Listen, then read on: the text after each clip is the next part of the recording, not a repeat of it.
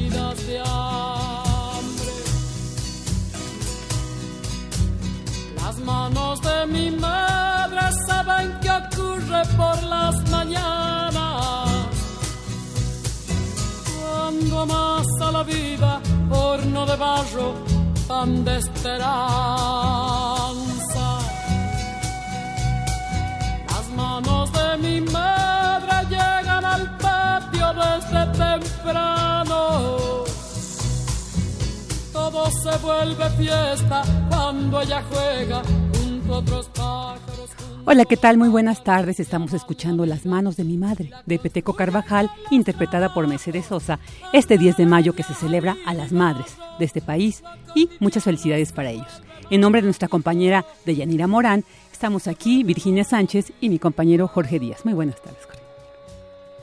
Vicky, ¿cómo estás? Muy buenas tardes. Me da mucho gusto acompañarte en esta emisión de Prisma RU, como tú ya lo comentaste, en eh, sustitución de Deyanira Morán, titular de este espacio informativo, las 13, las 13 horas con casi 5 minutos.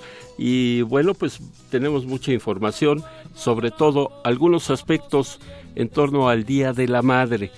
Eh, generalmente se habla de que si los restaurantes están llenos, que si hay mucho tráfico, que hay que llevarle flores a las mamás y todo. Bueno, es una práctica que se acostumbra en nuestro país, pero nosotros aquí en Radio UNAM quisimos darle otra visión, otra arista al festejo del Día de las Madres.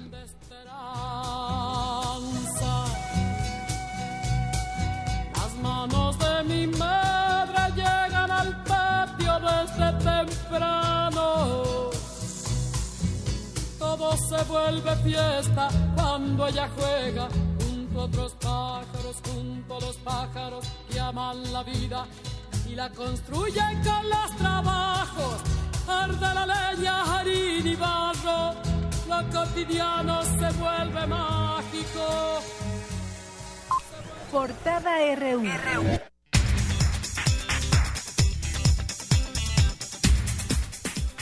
Yair Piña, estudiante de la Facultad de Ciencias de la UNAM, forma parte de la primera misión latinoamericana que trabaja en una simulación de Marte en el desierto de Utah.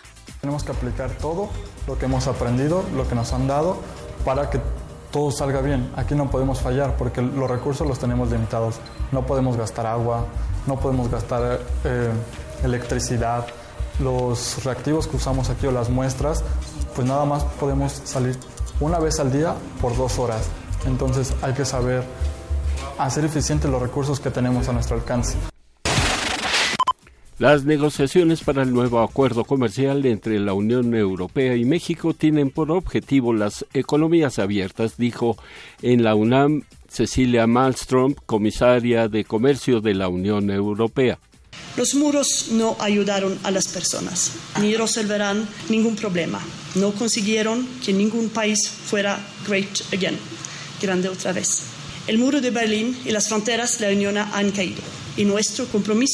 De derribar muros y barreras sigue estando hoy tan vigente como hace 60 años. Ello significa seguir eliminando obstáculos, aranceles, crear nuevas oportunidades y dar forma a la globalización.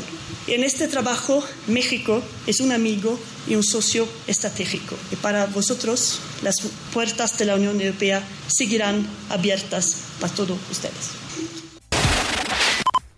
Y bueno, anoche se llevó a cabo el segundo debate entre los seis candidatos al gobierno del Estado de México.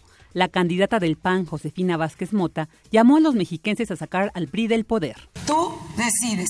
Si quieres acabar con el miedo, saquemos al PRI. Si quieres acabar con la pobreza, saquemos al PRI. Si quieres acabar con los Duarte, con los Peña, con los del Mazo, saquemos al PRI.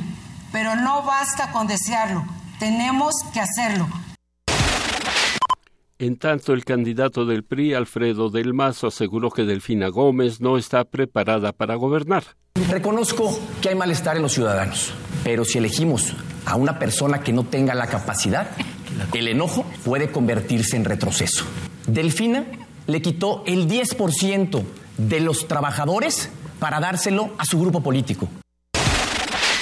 La empresaria Teresa Castel, candidata independiente, cuestionó las acciones de Delfina Gómez como presidenta municipal de Texcoco. Y te pido, Delfina, que no le mientas a la gente. Tú no eres diferente. Ella también es parte del poder. Cuando tú le quitas el 10% a tus trabajadores para mantener tu partido, entonces eso es abuso de poder. Por su parte, la propia Delfina Gómez, abanderada del Movimiento de Regeneración Nacional Morena, aseguró que no tiene experiencia, pero siendo corrupta. Señor del Mazo, ¿experiencia para qué? ¿Experiencia para robar? ¿Experiencia para traicionar? ¿Experiencia para mentir? No, gracias a Dios no la tengo. No tengo esa experiencia. Yo tengo deseos de trabajar por la gente. Si alguien le quitó mucho dinero a los ciudadanos fue Alfredo del Mazo porque tuvo la oportunidad como diputado de federal de votar en contra del gasolinazo y no lo hizo. El periodista Juan Cepeda reiteró que después de su evolución positiva en las preferencias electorales, no declinará. Este tiro, Alfredo, te quiero decir que este tiro es entre tú y yo, y voy sobre de ti. Este final va a ser de fotografía y te lo vengo a ganar. Les garantizo seguridad que no me los extorsionen, que no me los roben, que no me los secuestren. Finalmente, Óscar González, candidato del Partido del Trabajo, se comprometió a construir una refinería en la entidad. Una refinería que le garantice a todos los mexiquenses tener gasolina barata. Mientras aquí hay algunos que buscan encarecerte la gasolina, nosotros estamos buscando cómo hacer que tengas gasolina barata cómo hacer que tu economía crezca. Y México es el segundo país más violento del mundo, solamente superado por Siria, revela el informe anual del Instituto Internacional de Estudios Estratégicos con sede en Londres.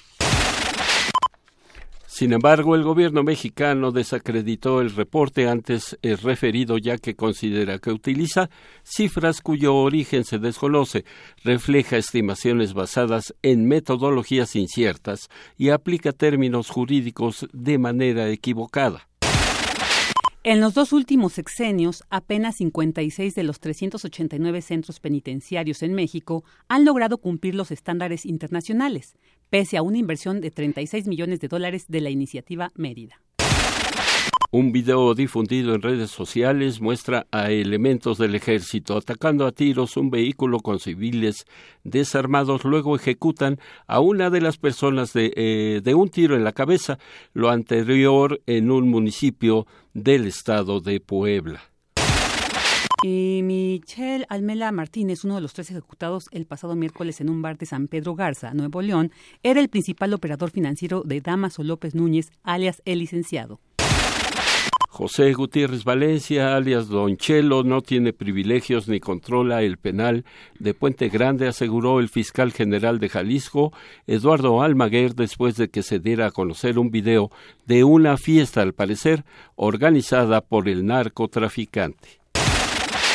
El Procurador General de la República, Raúl Cervantes, designó a Ricardo Sánchez Pérez como el nuevo fiscal especial para la atención de delitos cometidos contra la libertad de expresión. Una alumna de 15 años de edad atacó a un profesor con un arma blanca en la escuela secundaria número 22 Diego Rivera en el municipio de Guadalupe, en Nuevo León. Y la Comisión Nacional del Agua informó que se formó la tormenta tropical Adrián en el Océano Pacífico. Se espera que Baja California, Sonora, Chihuahua, Coahuila y Nuevo León se presenten torbellinos. En economía y finanzas, el índice de precios y cotizaciones supera este miércoles el nivel de los 50 mil puntos luego de que ayer anotara su noveno máximo histórico en lo que va del año con 49 mil 939 unidades. En el primer trimestre del año, las ventas inmobiliarias en la zona metropolitana del Valle de México cayeron 3% respecto al último trimestre del año pasado. La televisión restringida pierde clientes por primera vez en siete años. El crecimiento de usuarios durante el primer trimestre de 2017 fue de 1.2%, muy por debajo del 12.8% del mismo periodo, pero en 2016. Y en Global RU tenemos que luego del despido del exdirector del FBI, James Comey, el presidente estadounidense Donald Trump dijo que incluso los demócratas le habían perdido la confianza. El recién elegido presidente sudcoreano Moon Jae-in anunció durante su discurso de investidura que visitará la capital de Corea del Norte bajo las condiciones adecuadas. Y en Costa Rica cae una red de tráfico de cubanos de Ecuador y Perú a la frontera de México con Estados Unidos. Y ahora tenemos un resumen de la información internacional con mi compañero Eric Morales. ¿Qué tal Vicky y Jorge? Muy buenas tardes. Esta mañana el presidente estadounidense Donald Trump recibió en la Casa Blanca al canciller ruso Sergei Lavrov. Siria, Ucrania y el reciente despido de James Comey del FBI fueron los temas que se trataron en la reunión. Los detalles más adelante.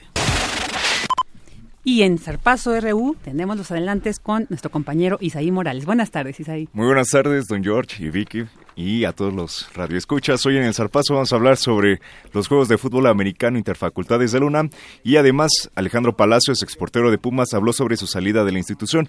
Todos los detalles más adelante. Muchas gracias, Isaí. Nos vemos más tarde. Campus RU.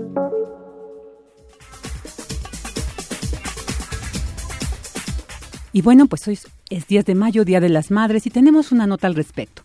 México es el único país en el mundo en que se celebra a la madre. Mi compañera Cindy Pérez nos da mayor información acerca del origen de esta significativa fecha para los mexicanos.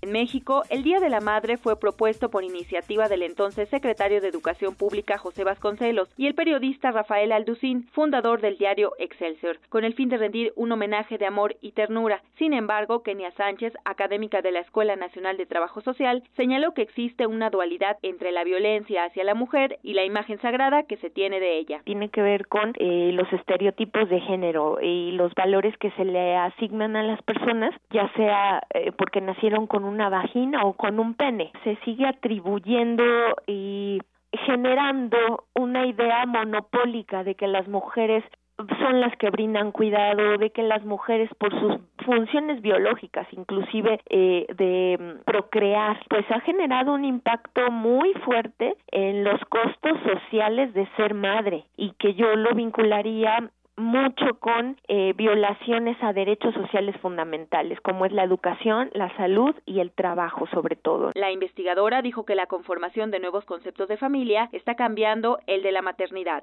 De una mayor conciencia al género que rompe eh, rompe con eh, esta asignación de estereotipos, pues una capacidad y es un derecho también de la autodeterminación que se tiene. Se argumenta mucho esta, esta cuestión de la madre, de la maternidad, ¿no? Sin embargo, sí hay espacios, sí hay personas, mujeres, que están tratando también de deconstruir su maternidad, ya sea en estos ejemplos de, de familias lesbomaternales o bien también de quienes deciden ejercer una maternidad en soltería, finalmente hablar de una construcción de tipo social y cultural. No podemos atribuirle una naturalidad perversa en que las familias son naturales eh, por el simple hecho de que de atribuirle también a las parejas un único fin de procreación. De acuerdo con datos de la encuesta intercensal del INEGI 2015, el número de mujeres de 12 y más años es de 48.7 millones y de ellas 67.4 han tenido al menos un hijo nacido vivo. Hasta aquí el reporte. Muy buenas tardes. Muy buenas tardes, Cindy, muchas gracias. Perdón, muy bien. Pues le comentamos al inicio de este espacio que le daríamos otra visión al tema de las madres, las madres mexicanas.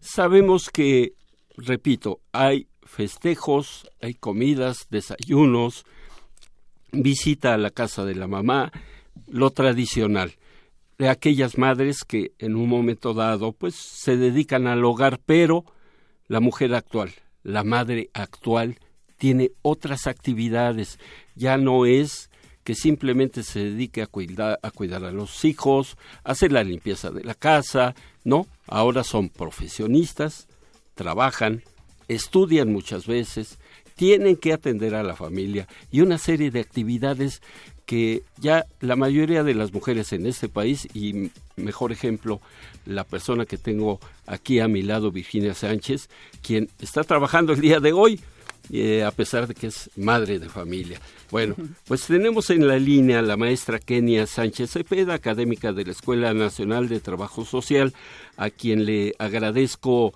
infinitamente que haya tomado la llamada. Ella es encargada de la coordinación de la investigación en estudios e intervención social con familias, revisión y análisis de contenido.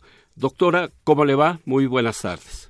Hola Jorge, muy buenas tardes. Virginia, buenas tardes. Muy pues buenas tardes, maestra. Con el gusto de, de, siempre saludarles a mis compañeros de Radio UNAM. Bien, eh, doctora, para empezar, ayer platicábamos y eh, usted me pidió que le llamara un poco más tarde porque apenas estaba comiendo, eran las siete de la noche. A mí me llamó muchísimo, poderosamente la atención porque dije, bueno, la doctora está comiendo a estas horas, es por la actividad que ha tenido durante el día. ¿Cuál es el papel? ¿Cuál es el, tipo de madre actualmente en nuestro país? Ya no es aquella madre, lo que decía yo al inicio, aquella madre que se dedica exclusivamente a atender a los hijos. Ahora, ¿cuál es la situación? ¿Cuál es el panorama que usted nos puede platicar al respecto, doctora?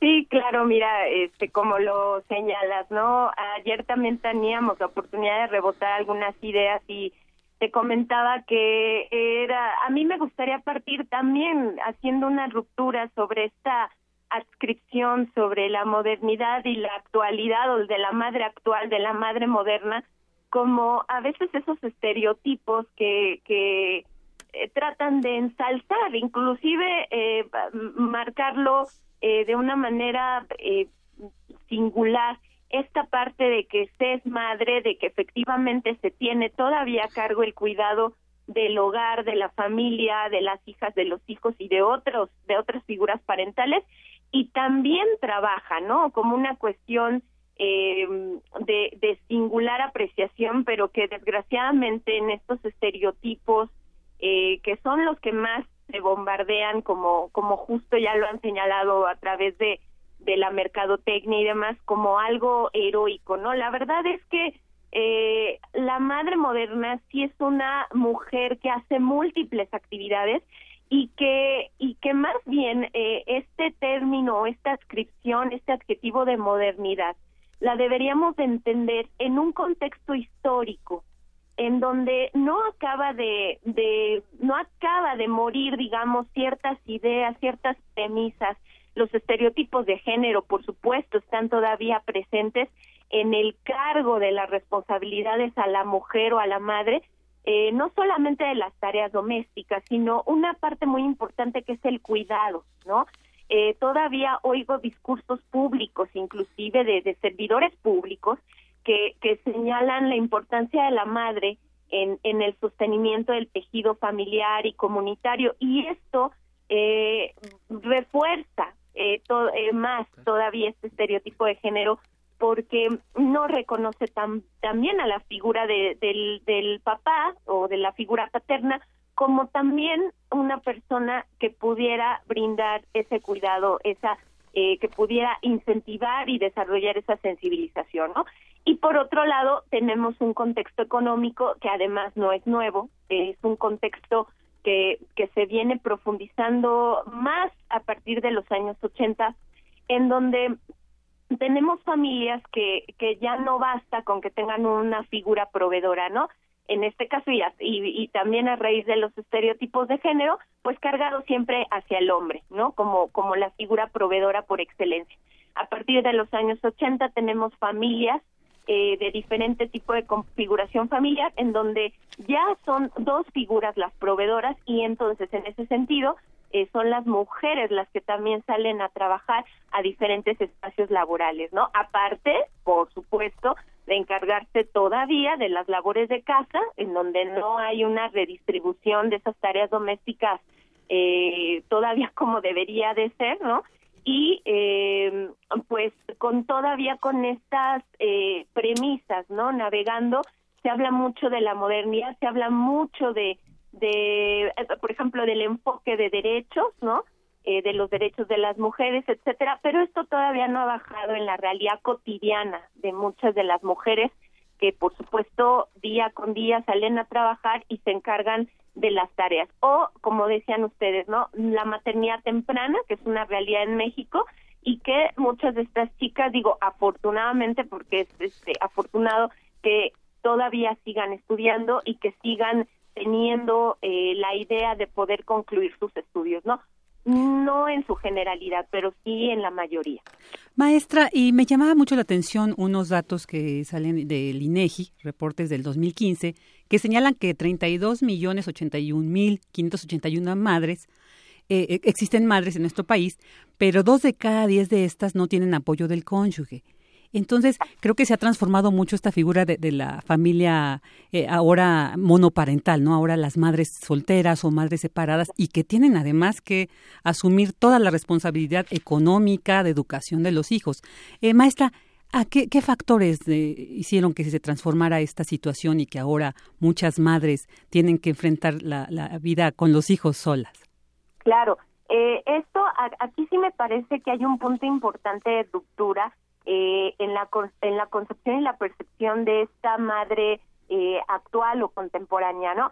Eh, antes se asumía, si, si recuerdan también aquellos arquetipos o ideas también que se promovían en el cine de oro mexicano, esta madre abnegada, esta mujer que no tenía capacidad ninguna de poder cuestionar, reflexionar, que asumía la vida eh, como la digamos como le, eh, tuviera que venir no un destino casi casi incuestionable no que era el destino de casarse tener hijos y aguantar eh, digamos si si el amor romántico este esquema del amor romántico se diluía en, en los primeros años o en el primer tiempo de convivencia con el cónyuge, pues lo tenía que aceptar porque además pues era mal visto eh, el divorcio, ¿no? Inclusive hace semanas también di eh, alguna entrevista sobre las diferentes concepciones de las generaciones sobre casarse, tener hijos, y, y, esto es evidente, a partir de la generación X, la famosa generación X, los que nacimos después de 77, 81, y bueno, ya no se digan generaciones como los generaciones como las millennials eh, y, y las más nuevas, ¿no? Pues ya esta idea del destino, de, eh, de, digamos, resignarse a un destino prescrito y que así tenía que ser, bueno, esta es una idea que prácticamente es, es nula para las nuevas generaciones y eh, donde a raíz sí de, de esta idea de, de los derechos de las mujeres de la posibilidad de poder decidir sobre nuestros propios cuerpos y sobre nuestros proyectos de vida, es que sí me parece que hay un cambio en cómo se asume este este eh, eh, esta posibilidad de conformar una familia, ¿no? Eh, tan es así que tenemos mujeres que deciden ejercer su maternidad en soltería y la idea del divorcio tampoco ya no está tan eh, tan mal vista o tan penal, digamos, penalizada socialmente, ¿no?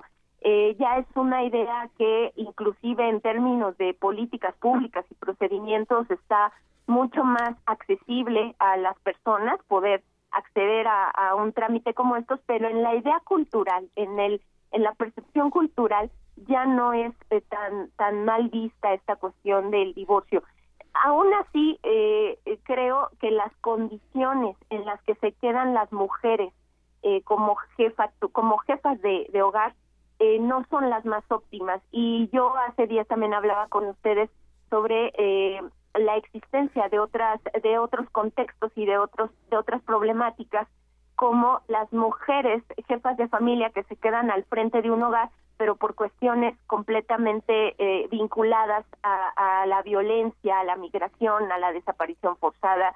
Eh, no, no son mujeres que hayan optado por por la jefatura eh, de un hogar en, en soltería o por una cuestión de conciencia sobre sus derechos, ¿no? Sino es una cuestión de un contexto social abrumador, abrumante, que también viene a, repercutir en, en, en su en su maternidad y en sus hogares, ¿no? Por supuesto, y en las formas en cómo tienen que salir adelante o tienen que sacar un hogar adelante por estas condiciones. Entonces, aunque sí existe mucha mayor conciencia de, del proyecto de vida, de las libertades que se tienen en este sentido, considero que eh, las condiciones en las que se queda una mujer al frente de la familia todavía son inequitativas y desfavorables. Doctora, por lo que usted me dice, persiste la idiosincrasia, la cultura machista en nuestro país. A pesar de los adelantos y del el cambio del que usted nos habla, persiste esta percepción cultural de muchos hombres que no permiten que la mujer sea independiente, que la madre sea independiente o que decida contribuir a los gastos de una familia. Por lo que usted me dice, parece ser que todavía persiste esto a pesar de los adelantos. Sí, por supuesto, porque el avance se ha dado en todo caso a un nivel jurídico, no, no a un nivel cultural. Y entendiendo eso, como eh, la modernidad como un tiempo histórico de, incertidumbre, de crisis, donde eh, estas ideas más progresistas no terminan de, de hacerse realidad o de materializarse en la vida cotidiana de las personas sino eh, quedan en un discurso abstracto en donde hay, por supuesto, múltiples fenómenos socioculturales que estarían, eh, pues, imposibilitando la materialización de eso que se habla en discursos, de eso que está, en todo caso, eh, ya avanzado a nivel jurídico, pero no así en un nivel educativo y cultural, ¿no? Que permita afianzar estos cambios. Muy bien, pues doctora, no nos queda más que agradecerle muchísimo sus conceptos porque, bueno, quisimos darle, repito, un cambio a este tema de la madre mexicana y por lo pronto no nos queda más que agradecerle a la doctora Kenia Sánchez Cepeda, académica de la Escuela Nacional de Trabajo Social de la UNAM. Eh, maestra, pues váyase a festejar si es que le invitaron a comer o algo así, o vaya a ver a, a su señora madre, o en fin, lo que usted desee, y por lo pronto le agradecemos. No, muchísimas gracias y justo aquí estoy con mi mamá escuchando el programa. le mandamos un fuerte saludo. Gracias. Hasta luego. Hasta luego. Buenas tardes. Y bueno, pues ayer nuestro compañero Jorge Díaz precisamente estuvo en el conversatorio Política y Literatura. Cuéntanos, Jorge, cómo estuvo. Eh, pues eh, bastante interesante, Vicky, porque en la Facultad de Ciencias Políticas y Sociales de la UNAM eh, se tuvo esta, este conversatorio Política y Literatura, donde el coordinador de difusión cultural de la UNAM, Jorge Volpi, señaló que la literatura y la política no pueden existir uno sin el otro, porque además del poder, se refirió a los libros escritos por él mismo, y que a lo largo de su carrera qué fue lo que fue qué fue lo que eh, descubrió en eh, todos los libros publicados por él. En efecto, yo en algunos momentos me han preguntado si podría encontrar eh, un tema central de todos los libros que he escrito. Y creo que la única respuesta más o menos posible es que todos tienen que ver de un modo u otro con el poder el poder no solamente en el sentido del poder político, sino también el poder que se ejerce en cualquier relación personal. El poder en las relaciones de familia, el poder en las relaciones de pareja y por supuesto, sí, también el poder político que desde los filósofos griegos o escritores contemporáneos como García Márquez, Vargas Llosa, entre otros, al redactar sus escritos necesariamente abordaban el tema del poder. Pensemos simplemente en la manera como los seres humanos, todavía desde antes de que existiera la literatura, ejercían el poder unos sobre otros y cómo somos estos animales, este son politicón que está en el escudo de esta facultad, eh, desde el principio, en aras de sobrevivir, han necesitado ejercer el poder y resistir el poder. Y en ese ejercer el poder y resistir el poder se encuentra la base también de cómo la literatura ha mostrado ambas conductas a lo largo de la historia. Bien, y en este conversatorio también estuvo presente Rosa Beltrán, directora de literatura de la UNAM, que señaló que la literatura no puede existir sin el poder, aunque el romanticismo, uno de los géneros literarios, es el que más resiste el embate de los gobiernos autoritarios de la historia. Si es posible que exista la literatura sin la política. No existe, por definición. No solo porque nos han dicho desde el principio, el ser humano es un animal político, porque vivimos en una polis, interactuamos con ella, tenemos que ver con eh, las relaciones de poder, no solamente con los gobernantes, sino entre nosotros, sino eh, porque la literatura nace del conflicto. Esa es su esencia, ese es su origen. Si no hablamos del, eh, conflicto que hay entre distintas posturas en relación con el poder, ¿de qué estamos hablando entonces cuando hacemos literatura? A los personajes les pasan cosas. Bien, Vicky, pues parte de lo que sucedió ayer en este conversatorio allá en Ciencias Políticas en Ciudad Universitaria. Muy bien, muy interesante. Bueno, son las 13 horas con 33 minutos.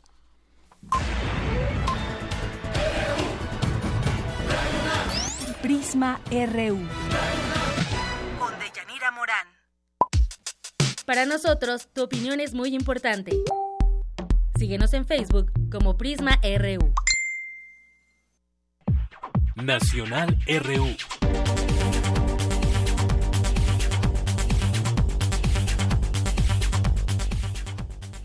Y bueno, pues después de un plantón de casi 20 días afuera de las instalaciones de la Procuraduría General de la República, los padres y las madres de los 43 estudiantes de la normal rural Raúl Isidro Burgos de Ayotzinapa, que fueron desaparecidos en 2014, decidieron retomar la conversación con las autoridades federales y acordaron que se van a sentar con el secretario de Gobernación Miguel Ángel Osorio Chong y el encargado de la PGR Raúl Cervantes Andrade el abogado de, de los eh, representantes de los 43 estudiantes, de los padres y madres que están eh, pues exigiendo no que estas investigaciones continúen, no aceptan esta verdad histórica que han querido las autoridades imponer, pues ellos persisten en esta lucha por que se se les regrese a sus hijos y que se haga un seguimiento muy claro y que se les aclare precisamente dónde han estado, dónde están y que aparezcan. Y bueno, pues tendremos una entrevista con el abogado de las víctimas, Vidulfo Rosales, quien nos pues le nos platicará cómo va esta situación, cómo fue que llegaron a este acuerdo, qué se espera y bueno, porque pues ya son ya casi tres años, ¿no? Que desaparecieron sus sus hijos y pues yo creo que no solamente ellos han estado en esta exigencia, sino toda la sociedad, todo el país y, y no solamente nacional, sino internacional. Incluso Vicky eh, Vidulfo Rosales expuso sobre la mesa que existen cuatro puntos que son los que piden que se sigan. La investigación de los elementos del ejército, los policías municipales de Huitzuco en Guerrero, que se conozca el resultado del análisis a teléfonos celulares de los estudiantes desaparecidos y seguir el trasiego de droga de Iguala a Chicago como móvil de agresión, algo que para ellos es inaceptable toda vez de que se les responsabiliza de eso. Entonces, tenemos eh, ya en la línea a Melitón Ortega. Ok, Melitón Ortega, eh, presidente de la de los 43 estudiantes de Ayotzinapa desaparecidos con quien vamos a platicar en estos momentos eh, respecto a esta, esta nueva etapa de la investigación y todo este caso que ha llevado ya bastantes años, dos años para, para ser precisos.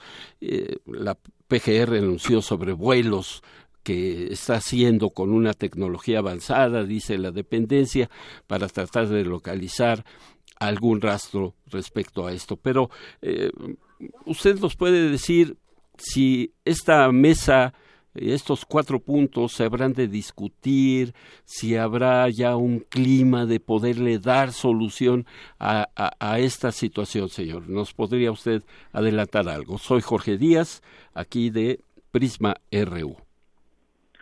Bueno, muchas gracias por el espacio que nos brinda a los padres de familia de los 43. Quiero decirle que yo eh, soy presidente de eh, el Comité de Padres de Familia de los 43 estudiantes desaparecidos. Comentarle la, la reunión que se sostuvo el día de ayer con el licenciado Roberto Campa Ciprián, secretario de Derechos Humanos de la de la Secretaría de Gobernación. Eh, prácticamente esa reunión es producto, ¿verdad? Es producto de, de una jornada de, de de lucha que inicia desde el día 20 de abril con la instalación del plantón definido frente a la entrada principal de la, la Procuraduría General de la República, aquí en la Ciudad de México. Eh, razones por qué este plantón se instala debido a que eh, hay una posición política de, del Estado mexicano frente a la Comisión Interamericana de Derechos Humanos el día 17 de marzo, que hubo el encuentro en Washington. Ahí eh, el Estado mexicano, a través de licenciado Roberto Campa Ciprián, dijo que para ellos eh, la investigación o la hipótesis más consolidada es el tema de basureo de Cocula.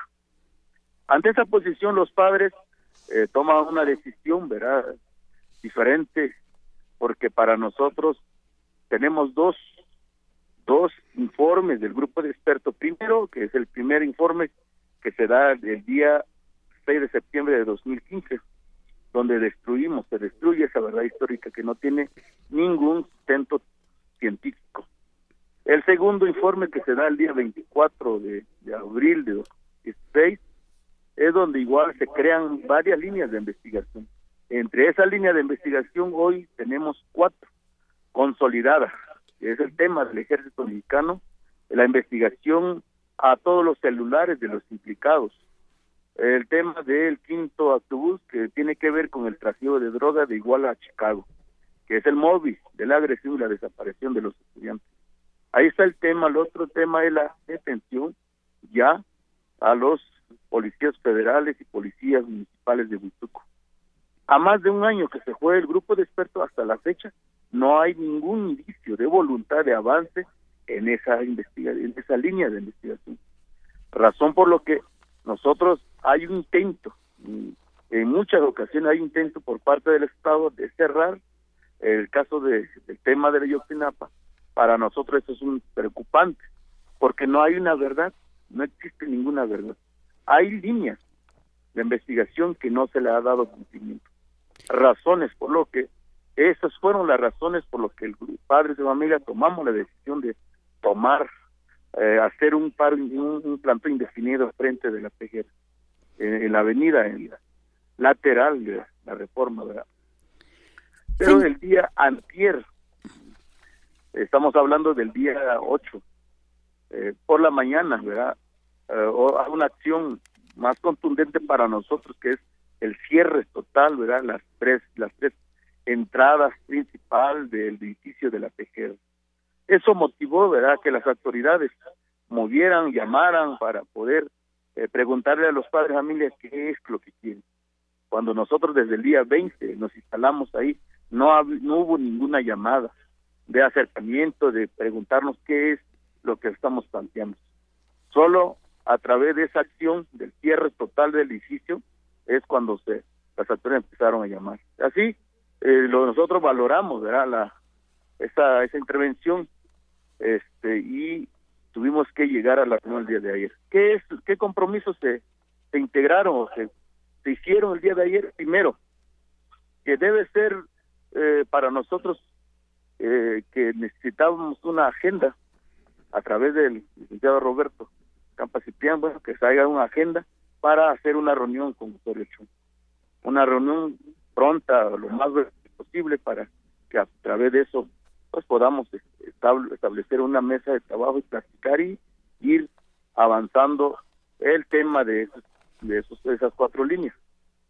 Y, y, y, lo otro es, ratificamos, ¿verdad?, el compromiso de que el mecanismo especial para caso Yosinapa siga como un órgano internacional que siga vigilando, que siga viendo el avance de cada una de esas líneas centrales. Esos dos puntos son los que llegamos ahí. Señor Melito. Y, y, otra otra situación que la eh, el licenciado Roberto Campa pedía, planteaba que teníamos que desbloquear para poder avanzar. Y nosotros eh, mostramos la voluntad la sensibilidad que siempre hemos tenido como padres de familia en todo momento, desde, desde que eh, desaparecen los estudiantes hasta el día de hoy, siempre hemos estado disponibles en todas las reuniones. Pero hoy lo que vemos en esa mesa que que no hay sensibilidad. Hoy estamos esperando la respuesta, estamos esperando, ya desbloqueamos. y hoy estamos esperando la respuesta. Claro. ¿En qué momento nos van a llamar? Señor Melitón, y bueno, pues hemos sabido, muchos hemos participado en muchas de las actividades que desde que se desaparecieron sus hijos, pues se han mantenido y ustedes pues han estado ahí permanentemente, ¿no? Y eh, con diversas actividades, diversas acciones para exigir precisamente que no se cierre este caso hasta que sus hijos estén de regreso. Sin embargo, pues las autoridades siguen dando vuelta y regresando a su mismo planteamiento. ¿Qué elementos considera que en este nuevo encuentro pueda, eh, puedan existir para que se pueda avanzar y precisamente las autoridades no regresen a ese punto del basurero de Cocula y que quieran darle, o sea, en esta vez haya sido como una, una estrategia para que ustedes levanten el plantón y, bueno, ellos mantenerse. ¿Ustedes qué creen que en este nuevo encuentro pueda existir para que haya un avance en la investigación? Creo primero que haya la voluntad, ¿verdad? la buena voluntad de avanzar, de que avancen en cada una de esas líneas. Eso es la voluntad, porque no es otro tema que esté fuera del, de, la investigación, son temas que van, eh, nos van a inducir y llegar a, conocer el paradero de los, qué pasó con ellos, a dónde están, dónde los tienen, hacia qué rumbo. Entonces, por eso nosotros consideramos que es la voluntad. Lo que vemos visto es que no, las autoridades no tienen la voluntad de avanzar. De eso nos da la idea de que hay, eh, están protegiendo a funcionarios, están protegiendo a las instituciones responsables de la desaparición. Entonces, ¿qué es lo que hace falta? La voluntad. Y la voluntad ya ahorita ya estuviera. Creo hoy nos conviene, tanto como autoridades, como padres familia, de no seguir en esto. Lo único planteamos es que avancemos, nosotros ya demostramos, hemos demostrado en todo momento Hoy estamos esperando la, la voluntad, la respuesta, la disposición de parte del, del gobierno, ¿no? Para se avance. Señor Melitón, ¿ya tienen una fecha tentativa para que se dé este primer encuentro? No, no, no, no. El día de ayer, se, precisamente lo que nosotros planteamos que fuera lo más breve posible esa reunión, ese encuentro, con Osorio Chong, con eh, Raúl Cervantes, que es el procurador. Entonces, ese es el planteamiento es el planteamiento. Muy bien. Bueno, señor Melito Notaga, agradecemos muchísimo que nos haya tomado la llamada y estaremos al pendiente precisamente de este nuevo encuentro y de lo que en ello se lleve a cabo y se discuta. Gracias a ustedes. Un saludo. Gracias. Muy buenas tardes. Hasta luego. Hasta luego.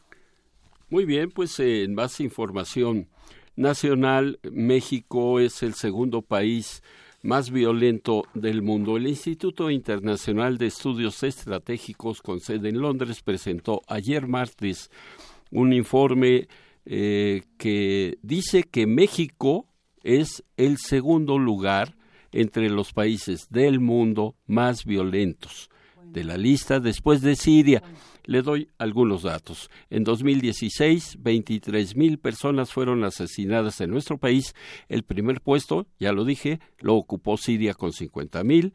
El tercer lugar, Irak con 17 mil homicidios y un cuarto lugar de 16 mil fallecidos de eh, forma violenta en el caso de Afganistán.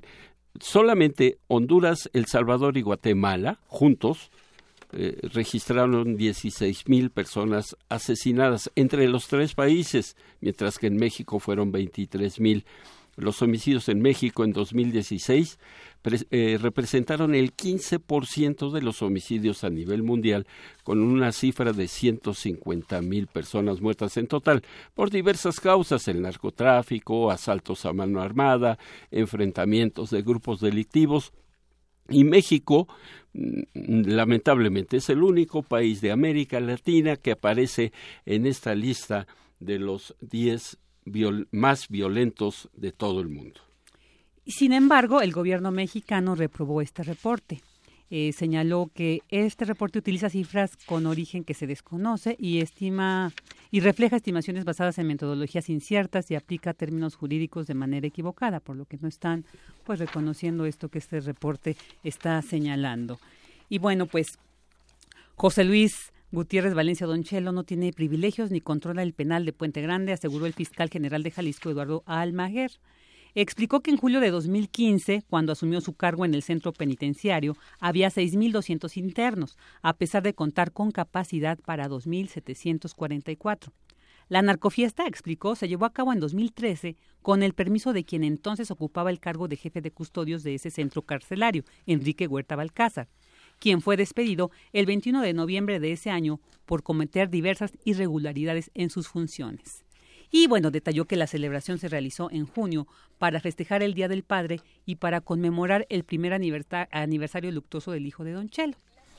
Bien, y eh, le comento que el, elementos del ejército mexicano fueron captados en un video cuando atacan a tiros un vehículo con civiles desarmados y luego ejecutan a una de las personas de un tiro en la cabeza. Supuestamente estas eh, personas fueron eh, filmadas, fueron videograbadas y pues eh, la Procuraduría General de la República hasta este momento está llevando a cabo la investigación. Sin embargo, le quiero comentar que se ha manejado que el ejército va a entrar ya en la investigación. Pero hay que aclarar una cosa. La Fiscalía Militar solicitó que el, eh, agente del Ministerio Público de la Federación debe llevar a cabo justamente esta investigación, verificar si el elemento del ejército mexicano realmente dio el tiro de gracia a una de las personas que ya estaba en el suelo y que en el caso de que sea así, entonces sí, el ejército intervendría para llevar a cabo eh, ya la investigación, vamos a decir, también cooperar o simplemente atraer el caso porque son elementos de las Fuerzas Armadas. O sea, el ejército aún no entra, eso hay que aclararlo. La Procuraduría General de la República es quien está a cargo de la investigación, pero si se comprueba, como lo muestran los videos, pero si se comprueba que uno de ellos fue quien disparó, entonces el ejército tomará cartas en el asunto. Le quiero comentar que la grabación difundida en redes sociales presenta imágenes grabadas eh, supuestamente o presuntamente el pasado 3 de mayo, cuando la Secretaría de la Defensa Nacional reportó al menos dos enfrentamientos armados con presuntos delincuentes dedicados al robo de hidrocarburos.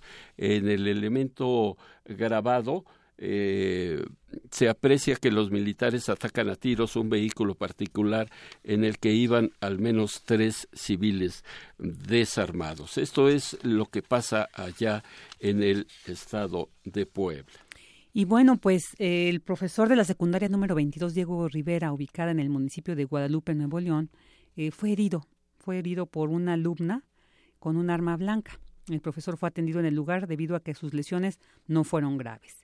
Y en otros temas, el Procurador General de la República, Raúl Cervantes Andrade, nombró a Ricardo Sánchez Pérez del Pozo como el nuevo titular de la Fiscalía Especial para la Atención de Delitos Cometidos contra la Libertad de Expresión. A través de un comunicado, la PGR señaló que el nuevo fiscal estará a cargo de revisar cada uno de los casos que se investigan actualmente y que mantendrá contacto de manera permanente y transparente con todas las organizaciones de la sociedad civil y de periodistas y se reforzará la coordinación con los tres niveles de gobierno. Bien, por otra parte le informo que enfermeras siguen en huelga de hambre pese a la resolución del gobierno de Chiapas. Esto es un grupo de enfermeras del Hospital Regional Rafael Pascasio Gamboa en Chiapas se mantiene en huelga de hambre pese a que el gobierno de ese estado informó que ha cumplido a los llamados de los trabajadores del sector salud y las demandas originales. Destacó que tras la instalación de una mesa de diálogo se cumplieron compromisos como la reinstalación de 15 trabajadores de la Secretaría de Salud, así como el pago de salarios y otras prestaciones laborales. Por otra parte, se informa que el gobierno del estado informó eh, que realizó el pago pendiente al Fobiste el pasado 2 de mayo con un monto de más de 50, 51 millones de pesos, con lo que se dio cumplimiento a una de las principales demandas. Por su parte, la Secretaría de Hacienda informó que se realizaron diversos convenios a través de los cuales todos los trabajadores de la Secretaría de Salud dejarán de tener adeudos en dichas y empresas. Y una nota lamentable Vicky el hecho de que eh, el profesor de la secundaria número 22 Diego Rivera ubicada en el municipio de Guadalupe Nuevo León todos sabemos que Guadalupe Garza García la propia, el propio Monterrey. Son cinco los municipios conurbados, los cuales han hecho una zona metropolitana allá en Nuevo León. Todo eso se conoce como Monterrey. Pero bueno, esto fue en el municipio de Guadalupe. Ya es una metrópoli donde prácticamente, aunque el control lo tiene cada uno de los municipios, pero ya es populosa. Esto es, está ya sobrepoblada. Bueno, pues en esta secundaria este maestro, este profesor de secundaria, fue atendido en el, en el lugar de los hechos, ya que eh, sus lesiones no fueron graves. Una alumna hirió de arma blanca a este profesor. Eh, la alumna llegó con su maestro de matemáticas en esta secundaria ubicada en Guadalupe y elementos de la Policía Municipal y paramédicos de la Cruz Roja acudieron al plantel para atender el reporte. Eh, al final, a través de un comunicado, la Secretaría de Educación informó que la estudiante será valorada por el área psicosocial de esta dependencia en compañía de sus padres. No se dieron más detalles, pero bueno, el hecho es que eh, la niña haya tenido problemas psicosociales o a lo mejor fue, eh, no sé, que la reprobó el profesor en algo matemáticas es una materia que a mucha gente no le agrada, no la desarrolla y bueno, pues este, a lo mejor hubo algo por ahí que no se especifica en la información que se nos ha proporcionado. Pero y es lamentable porque se suma a otros casos, ¿no? Similares de agresiones de alumnos a profesores y a profesoras y bueno, esto está reflejando una crisis muy lamentable dentro de las instituciones educativas que se tendrá que atender porque pues como bien dices, ¿no? La alumna seguramente también trae por ahí algunos problemas que se tendrán que ver y estudiar. Y por eso comentaba yo, Vicky, que, eh, bueno, pues esta eh, parte conurbada de, del estado de Nuevo León, cinco municipios, es algo similar a lo que sucede aquí en la Ciudad de México, no solamente en la Ciudad de México, Tlalnepantla, Naucalpan, Huizquilucan, Coacalco, Ecatepec, Tulti, bueno, en fin, son como cerca de 12 municipios los que están eh, ligados a, a la Ciudad de México y pues esto provoca un asentamiento humano grandísimo del cual difícilmente puedes tener control, que no digo que sea imposible, pero ya es más difícil que si lo haces en una población pequeña donde puedes controlar este tipo de situaciones que ahora, como tú lo comentas también, Vicky, se están dando cada vez más. Cada vez más, sí, habrá que atender. Bueno, en otros temas, vámonos ahora a las actividades que hace la UNAM para alejarnos un poquito de esta, esta situación y de estos, estas notas no muy agradables. En el programa de genómica evolutiva del Centro de Ciencias Genómicas de la UNAM se lleva a cabo una investigación sobre bacterias patógenas en humanos asociadas a hospitales y que han desarrollado cierto tipo de resistencia.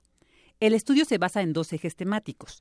El primero busca entender cómo se han dispersado estas bacterias a lo largo del tiempo y del espacio, es decir, entre los diferentes hospitales de las diferentes regiones del país e incluso del mundo. Y el segundo busca reconocer los mecanismos evolutivos que han generado variación dentro de las poblaciones de estas bacterias. Así lo detalló el doctor Santiago Castillo, quien forma parte del programa y quien nos habla sobre las aportaciones que brinda este estudio. Dentro de lo que nosotros podemos hacer con estos estudios es tratar de ver efectivamente si hay ciertas poblaciones que ya presentan los diferentes tipos de mecanismos de resistencia. Y entonces en este sentido nosotros también a la par de estudiar la población per se podemos estudiar ah, los genes que codifican para, para estos mecanismos de resistencia. Y en particular en uno de los estudios que estamos viendo lo que queremos ver es cuando tú consideras la población como un todo qué es lo que le está pasando a los genes que codifican para los fenotipos de resistencia y entonces en este sentido nuestro estudio eventualmente podría ayudar a la práctica clínica en el sentido de tratar de ver cuáles son las mejores estrategias para lidiar con estas poblaciones. El experto universitario comparte algunos resultados preliminares que se han obtenido en esta investigación. Bueno, de los resultados que tenemos hasta ahorita, que mm, bueno, algunos de ellos son más bien preliminares, una de las cosas que parecen ser muy interesantes es que estos genes que tienen que ver con los fenotipos resistentes parecen ser mucho más dinámicos que el resto o, que la mayoría del genoma ah, de estas poblaciones bacterianas. En otras palabras, estos genes están cambiando considerablemente más rápido que la mayoría de los genes que se encuentran en estas poblaciones. Por otro lado, otro de los patrones que encontramos es que parece ser que las cepas más recientes parecen ser más resistentes a un mayor número de antibióticos. Castillo, el, investigador que se entrevistó, señala que el área de genómica evolutiva está emergiendo en el país, por lo que debe recibir más apoyo de diferentes instituciones públicas para seguir el estudio, ya que hasta el momento solo la UNAM ha brindado el espacio y apoyo para desarrollarlo. Hasta aquí está este reporte y bueno, son las 13 horas con 58 minutos.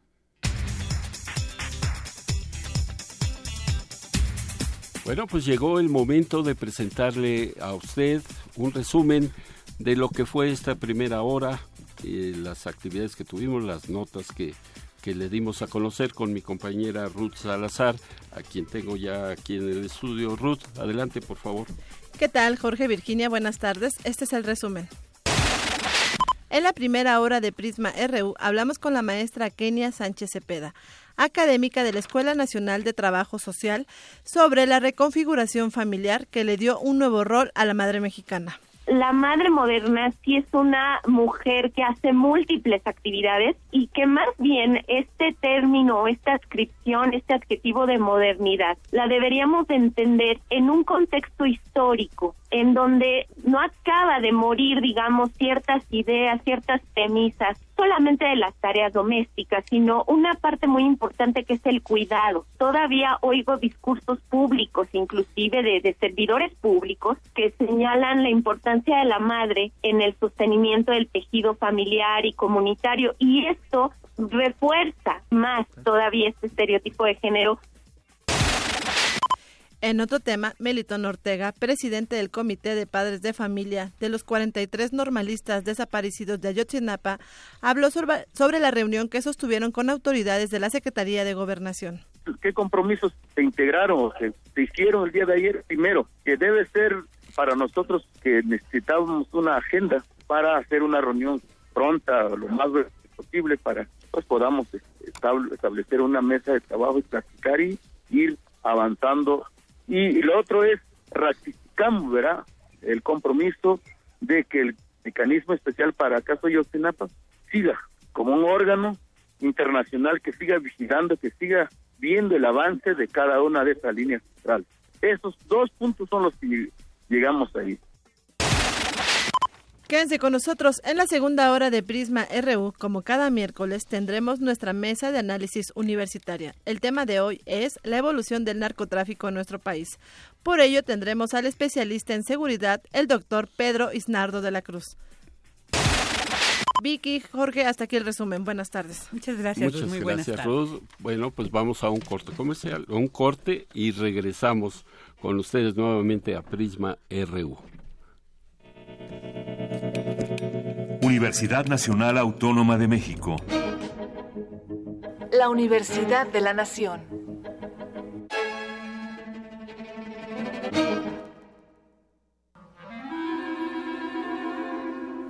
Testimonio de oídas. Música nueva en voz de sus creadores.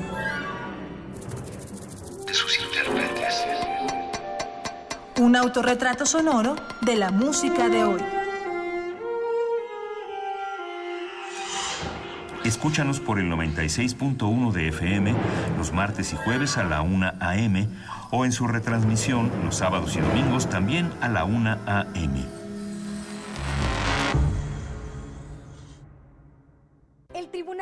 Electoral del Distrito Federal te garantiza, entre otros derechos, votar y ser votado, asociarme libre e individualmente, ejercer mi participación como ciudadano. Para ello, el TEDF resuelve las controversias que plantean ciudadanos, candidatos independientes, partidos y asociaciones políticas, entre otros. Como ves, es una función que el TEDF realiza de manera permanente y para todos. Tribunal Electoral del Distrito Federal por la defensa de tus derechos político-electorales. La Secretaría de Cultura presenta Stanley Kubrick, la exposición. Más de 900 piezas entre fotografías, objetos personales, guiones y vestuarios originales que revelan aspectos del proceso creativo del cineasta, así como sus aportaciones al séptimo arte, además de una retrospectiva integrada por todas las películas de este icónico director hasta el 30 de julio en la Galería de la Cineteca Nacional, Avenida México Coyoacán 389, Colonia Joco, Ciudad de México. Secretaría de Cultura. Sumérgete en la música del planeta. Encuentra las perlas acústicas en el Mapamundi. Salpicadas desde Radio Nacional de España, Mundofonías. Una producción de Juan Antonio Vázquez y Araceli Zigane, creada para divulgar los ritmos del mundo. Sábados 6 de la tarde, por el 96.1 de FM. Radio UNAM. Queremos conocer tu opinión. Síguenos en Twitter como arroba PrismaRU. Queremos escuchar tu voz. Nuestro teléfono en cabina es 55 36 43 39. Bien, regresamos a Prisma RU. Eh, Vicky, la doctora Kenia Sánchez Cepeda nos envió una, un pensamiento, una frase que publica Marta Lamas, ella, tú lo sabes, ella es del programa universitario de equidad de género y además mucha gente la conoce, ¿no? Eh, esta frase me pareció eh, fabulosa y quiero compartirla con todos ustedes. Y dice de la siguiente manera, para defender la autonomía de las mujeres, hay que dejar de considerar la maternidad como un destino y comenzar a verla como un trabajo que para ejercerse a plenitud debe ser producto del deseo y de la elección, algo de lo que hablaba la doctora eh, Sánchez Cepeda en cuanto a que muchas mujeres en ocasiones por obligación, porque se embarazan por distintas razones, tienen que formar una familia y otras que por simple decisión individual independiente desean conformar esa familia, aunque falte el varón, que ella quiera ser esa familia. Yo creo que se refiere a lo que está diciendo la doctora en este pensamiento que nos envía Vicky. Claro, precisamente. Y por otra parte, eh, también eh, más información amable porque la verdad lo último que estuvimos comentando estuvo así como que medio medio fuerte, medio incluso hasta aburrido. Pero bueno, dice, ¿cómo decirle gracias a las mamás? Mamá se dice mamá aquí en México. En español. En español. En inglés, mam. En chino mandarín, mama. En islandés, mamá, pero con doble M. En, pun, en punjabi, ma. En hebreo, em. En vietnamita, me. Parece evidente que la primera palabra que usamos para llamar a nuestras madres comparte en todas las culturas el sonido de la letra M. Es uno de los fonemas que antes eh, somos capaces de pronunciar como Homo sapiens y probablemente por eso haya dado lugar a la palabra madre en todos los idiomas. Pero ¿desde cuándo existe esta palabra? Un equipo de lingüistas analizó que analizó hace poco un rango muy amplio de familias de idiomas desde las más convencionales lenguas romances, sajonas, indoeuropeas, hasta las urálicas que incluyen el finlandés, las dravídicas como las del sur de la India o las intuit del Ártico, cartografiando las relaciones entre las lenguas y las eh, mutaciones que se han dado. Pero hay tres palabras que se mencionan mucho en todas las lenguas que son fuego, viejo y por supuesto mamá. Si ustedes buscan cualquier texto, eh, el que ustedes elijan y, busquen, una novela, una novela de ficción, un poema, estas son las tres letras que más se, que se mencionan en toda la literatura mundial. Viejo, fuego y mamá. En fin, algo que, que, ha sido comprobado incluso científicamente y creo que ahí está el chiste de toda esta explicación de por qué en todos los idiomas del mundo se incluye la palabra M para definir a la madre. Sí, bueno, esta condición de ser madre pues tampoco tiene un límite eh, principal de edad, ¿no? Porque hay muchas madres muy jóvenes en nuestro país. Eh, precisamente los, los registros, informes del INEGI dicen que el 20% de las madres solteras, además, no supera los 25 años de edad. Esto es una situación también, como platicábamos con la mm, maestra Sánchez Cepeda, pues es otro de los temas que, que enriquecerían muchísimo este, esta discusión sobre este, este papel de la mujer y sobre todo eh, maternalmente hablando. Y bueno, pues tenemos una nota al respecto sobre el embarazo adolescente, precisamente. El fenómeno de embarazos adolescentes en nuestro país va al alza y está relacionado con la condición socioeconómica de los implicados. Nuestra compañera Cristina Godínez nos amplía esta información. En México, el 10 de mayo celebramos el Día de las Madres. En este sentido, cabe resaltar que nuestro país ocupa el primer lugar de los 35 miembros de la Organización para la Cooperación y el Desarrollo Económicos en embarazo adolescente. La Comisión Nacional de Población, CONAPO, señala que la media nacional en embarazo juvenil es de 52 por cada mil mujeres. Para la doctora Guadalupe Fabiola Pérez Baleón, de la Escuela Nacional de Trabajo Social de la UNAM, el embarazo juvenil tiene que ver con la falta de oportunidades.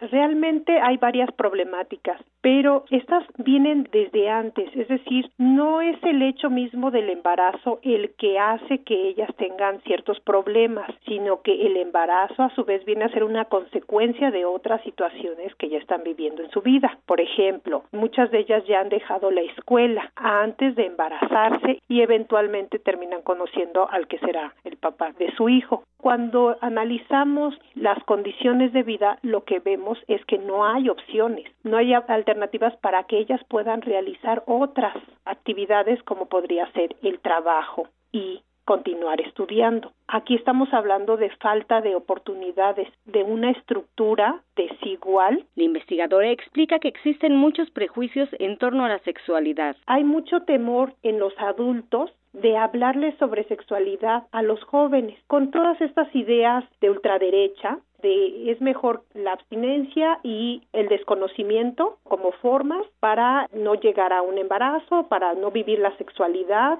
y esto es eh, completamente erróneo. Lo que se ha encontrado los estudios y las experiencias exitosas en otros países nos han mostrado que hay que hablar tempranamente con los jóvenes sobre toda esta situación, hacer talleres que permitan que los jóvenes puedan tener vivencias que les permita, por ejemplo, decir no, que sería la asertividad. En la Escuela Nacional de Trabajo Social desarrollan el proyecto Embarazo Adolescente, con el cual pretenden conocer las determinantes sociales, familiares e individuales para que mujeres y hombres vivan situaciones de maternidad y paternidad en edades tempranas. Este es mi reporte. Buenas tardes.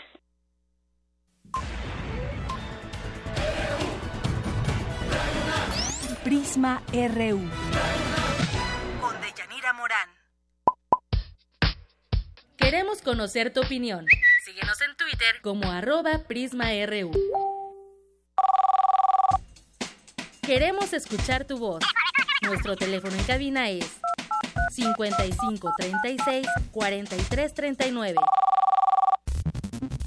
Global RU. Tenemos ya aquí en nuestra mesa de trabajo a Eric Morales con las breves de internacionales y bueno, pues vamos a ver qué es lo que pasa en el mundo. Eric, ¿cómo estás? ¿Qué tal? Buenas tardes, Jorge. Buenas tardes, Vicky. Me da mucho gusto saludarlos. Y bueno, tenemos mucha información internacional este miércoles 10 de mayo, así que arranquemos con nuestras breves. El presidente estadounidense Donald Trump despidió al director del FBI, James Comey, quien estaba al frente de una investigación sobre los contactos entre el comité de campaña de Trump y autoridades rusas. El mandatario estadounidense aseguró que James Comey ya no era capaz de dirigir eficazmente la agencia de investigaciones. Moon Jae-in, nuevo presidente de Corea del Sur, inició su mandato de cinco años. Aseguró que está dispuesto a viajar a Corea del Norte bajo las condiciones adecuadas.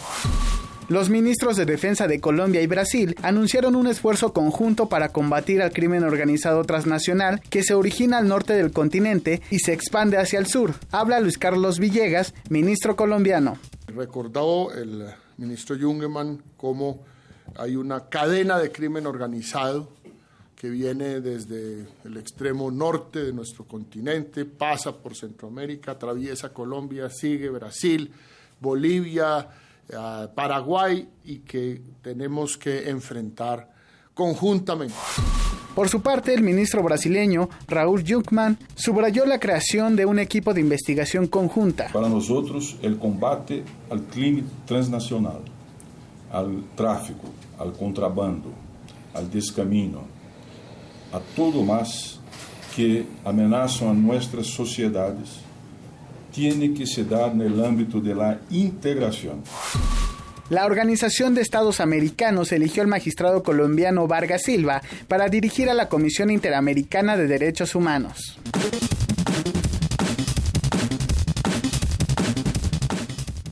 Ahí estuvo información de alrededor de, del mundo y como les mencionábamos en, en nuestras breves, el presidente de Estados Unidos, Donald Trump, destituyó al director del FBI, James Comey, quien tomó el cargo en 2013 y estaba previsto que concluyera su periodo en 2023. Sin embargo, el mandatario neoyorquino argumentó que destituyó a Comey por recomendación de su procurador general de justicia, Jeff Sessions, y su procurador de justicia adjunto. El FBI de Comey estaba cargo de una investigación sobre los supuestos nexos entre el equipo de campaña del presidente Trump y autoridades rusas, esto durante los ciberataques que sufrió la entonces candidata demócrata Hillary Clinton. Además, James Comey fue recientemente criticado precisamente por Hillary Clinton al asegurar que por su culpa y otros factores perdió las elecciones presidenciales, pues durante su campaña se reabrió una investigación sobre el uso de información confidencial a través de correos electrónicos personales. El FBI, como lo mencionaba, estaba a cargo de la investigación entre el equipo de campaña de Trump y Rusia. Y precisamente este miércoles, el presidente Donald Trump recibió al canciller ruso Sergei Lavrov en la Casa Blanca, en el contacto de mayor nivel entre los dos países desde el cambio de gobierno en Washington. Estaba previsto que Lavrov solo se reuniera con el secretario de Estado Rex Tillerson.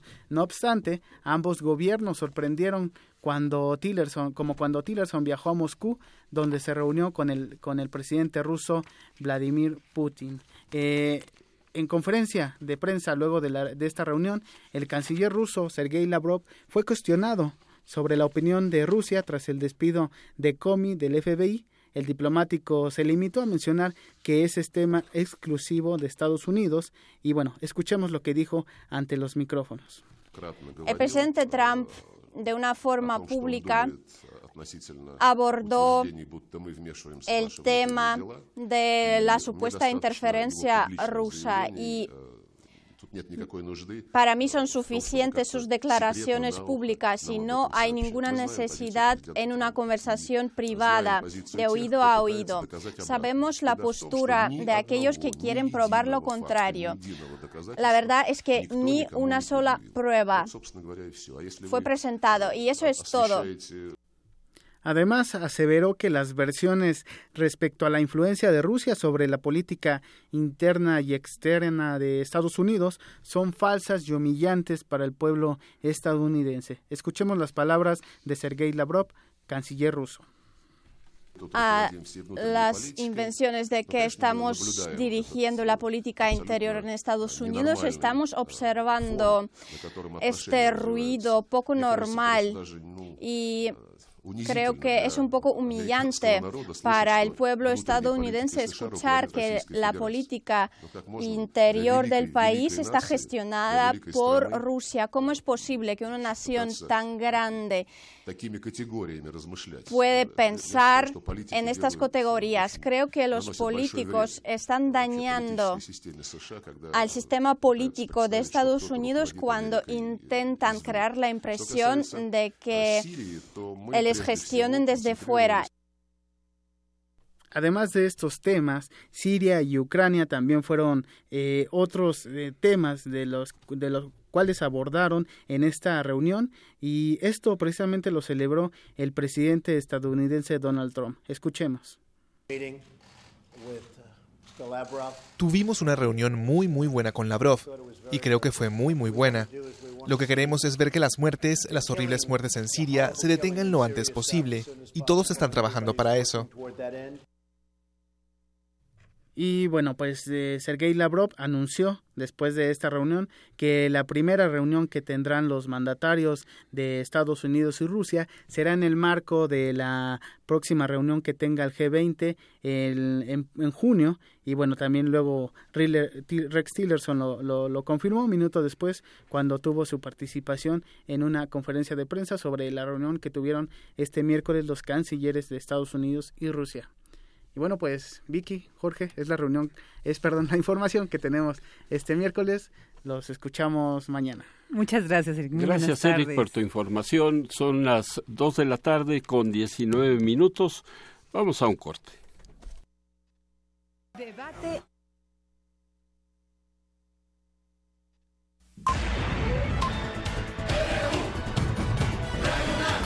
Prisma RU. Queremos conocer tu opinión. Síguenos en Twitter como arroba PrismaRU. Y bueno, pues muchas madres en vez de estar festejando siguen exigiendo la aparición de sus hijos, ¿no? que les fueron arrebatados. Y por ello, integrantes de diversas organizaciones que conforman la Marcha de la Dignidad Nacional de Madres con Hijos Desaparecidos partieron del Monumento a la Madre para dirigirse hacia la columna del Ángel de la Independencia para exigir justicia en sus demandas. Nuestra compañera Ruth Salazar nos mantiene al tanto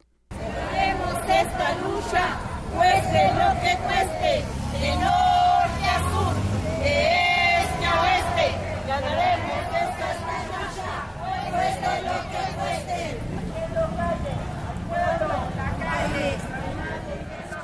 Un contingente de más de 500 personas pertenecientes a colectivos de búsqueda de personas desaparecidas marchó este miércoles del Monumento a la Madre hacia el Ángel de la Independencia. La mayoría de los manifestantes son madres que buscan a sus hijos desaparecidos. Este día en el que supuestamente deberían estar celebrando. No hay nada que festejar, señalan los asistentes. Madres de los 43 estudiantes desaparecidos en Iguala Guerrero el 26 de septiembre de 2014 se unieron a la marcha. Los asistentes exigen la presentación con vida de sus familiares.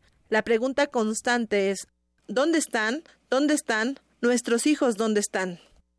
¡Viva se los llevaron! ¡Vivos los queremos! ¡Hijo! ¡Escucha! ¡Tu madre está en la lucha! ¡Hija! ¡Escucha! ¡Tu madre está en la lucha!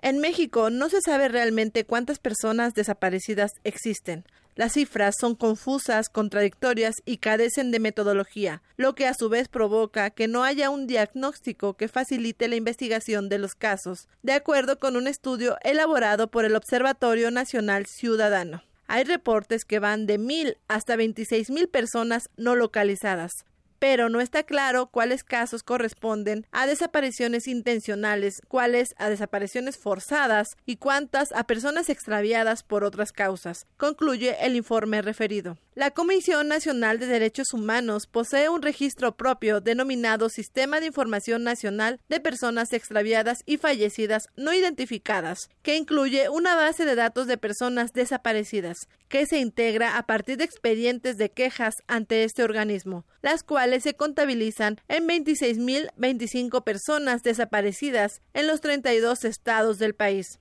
Vicky Jorge, hasta aquí mi reporte. Buenas tardes. Muy buenas tardes, Ruth. Muchas gracias.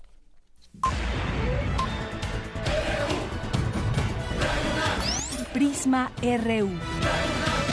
Con Deyanira Morán. Para nosotros, tu opinión es muy importante. Síguenos en Facebook como Prisma RU. Debate RU.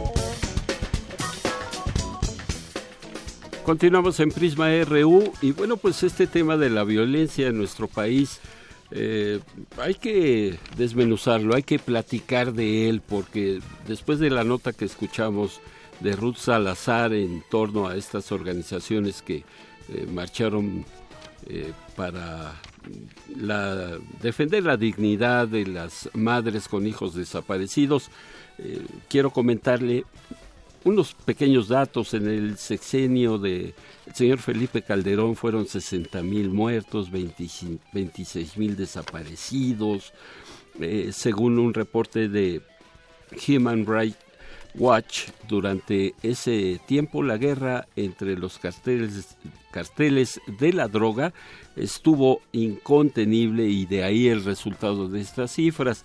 Sin embargo, durante la presidencia de Enrique Peña, que arrancó en el 2012, el número de homicidios eh, dolosos ha disminuido un poco, el número de, eh, pero el número de secuestros se incrementó considerablemente en entidades como Estado de México, Tamaulipas, Sinaloa, Sonora y el centro del país, como ya todos sabemos. Y luego ayer también se presenta este informe en cuanto a que nuestro país es el segundo más violento en todo el mundo, solamente por abajo de Siria, que tiene una guerra civil ahí, eh, y que superamos, no es eh, un lugar este, muy, muy honroso, superamos a Irak y a Afganistán, y por eso hemos eh, querido enlazarnos con el doctor Pedro Isnardo de la Cruz, especialista en seguridad y académico de la Escuela Nacional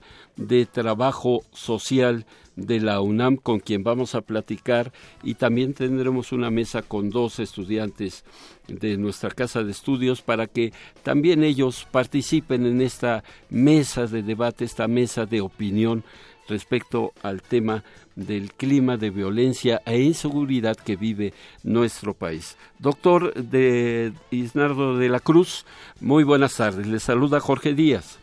Muy buenas tardes, felices a todas las madres, eh, saludo a su audiencia y encantado de compartir esta mesa con estudiantes de la universidad y muchas gracias por la invitación a sus órdenes. Yo creo que, eh, muchas gracias, y yo creo que eh, la primera pregunta sería, este, estos niveles de violencia que parecen de un país en guerra abierta, eh, ¿cuál es su opinión en lo particular, eh, doctor, eh, de, de esta situación que sucede en nuestro territorio? Bueno, en principio, subrayar la importancia de dimensionar que la violencia en México tiene varias ramificaciones, varias pautas causales. Entonces, eh, no es estrictamente atribuible al, narcotráfico, pero tiene eh, en el fenómeno del narcotráfico justamente una eh, virulencia, un, enraizamiento importante.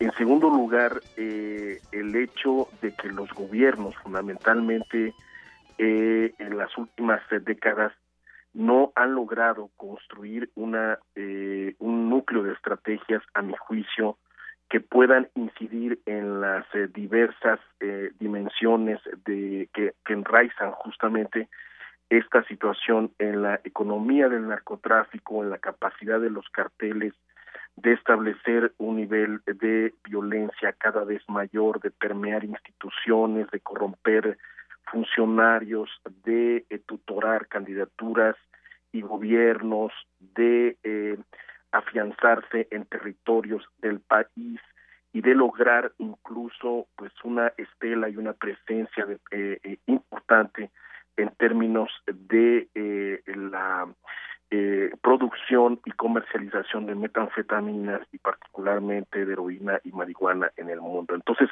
pues eh, este este saldo es un saldo crítico gubernamental, es un saldo crítico para las instituciones de justicia y pues eh, como bien lo señalaba usted en la introducción un poco de nuestra conversación, el, el eje es que cada vez más la violencia permea todas las capas, eh, permea a los negocios, permea a la vida cotidiana, eh, permea a las familias cuyas víctimas eh, por desapariciones, pero también por incrustación en, en, temas de narcotráfico, pues implican más a inocentes, implican más a eh, eh, víctimas de distinto índole sobre, índole, sobre todo aquellos que están en, en, dinámicas de acusaciones de formar parte de dinámicas eh, eh, narcocriminales cuando no necesariamente es el caso. Entonces, estamos viendo una fusión de, eh, de delitos, de, de, violencias,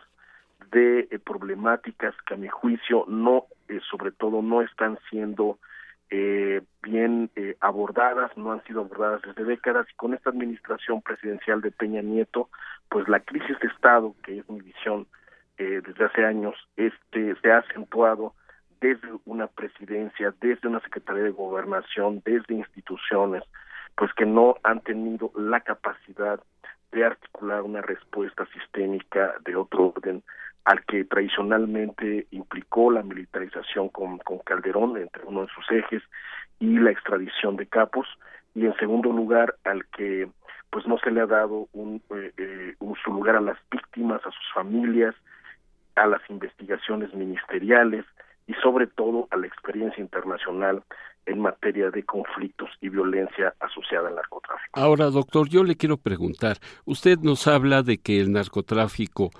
principalmente ha permeado en instituciones, en eh, diversas capas, incluso empresariales, políticas, pero eh, se sabe que medio millón de personas son ocupadas eh, en esta actividad entre gatilleros, los, los cocineros, que se les llama así, en la elaboración de anfetaminas, cosechadores de marihuana, sin contar a los distribuidores o burros, como se les conoce, eh, aquellos que van minoristas, que llegan y eh, a través de las llamadas tienditas distribuyen la droga que usted busque y que quiera. También a ese nivel social es a donde ha llegado el narcotráfico y que también es importante señalar, porque no es solamente las eh, dependencias de gobierno, los organismos empresariales, eh, en fin, eh, se sabe que eh, este medio millón de personas representa más, el, más es superior en 25% a lo que puede ocupar una cadena norteamericana de hamburguesas aquí en México. Entonces, tan grave es el problema que prefiere la gente irse a trabajar con estos señores que obtener un trabajo en alguna ciudad o en alguna población, la que sea, es tan difícil ya el encontrar trabajo si estos señores acaparan a todos aquellos que tienen poco dinero, que no tienen buenos ingresos y se los lleva simplemente al campo para hacer este tipo de actividades, doctor. Sí, es correcto, Jorge, nada más que con varios puntos de inflexión. Eh, recordemos que justo esta economía eh, del narcotráfico ha logrado tener este nivel de éxito para las organizaciones criminales pues porque las instituciones gubernamentales no han hecho lo suyo. Y esto es en materia de prevención. Reconozcamos que en prevención social de la violencia, pues el gobierno supuestamente tenía un nuevo paradigma y no y, no sabe bien a bien, bien a bien qué hacer en el último tramo de, esta administración.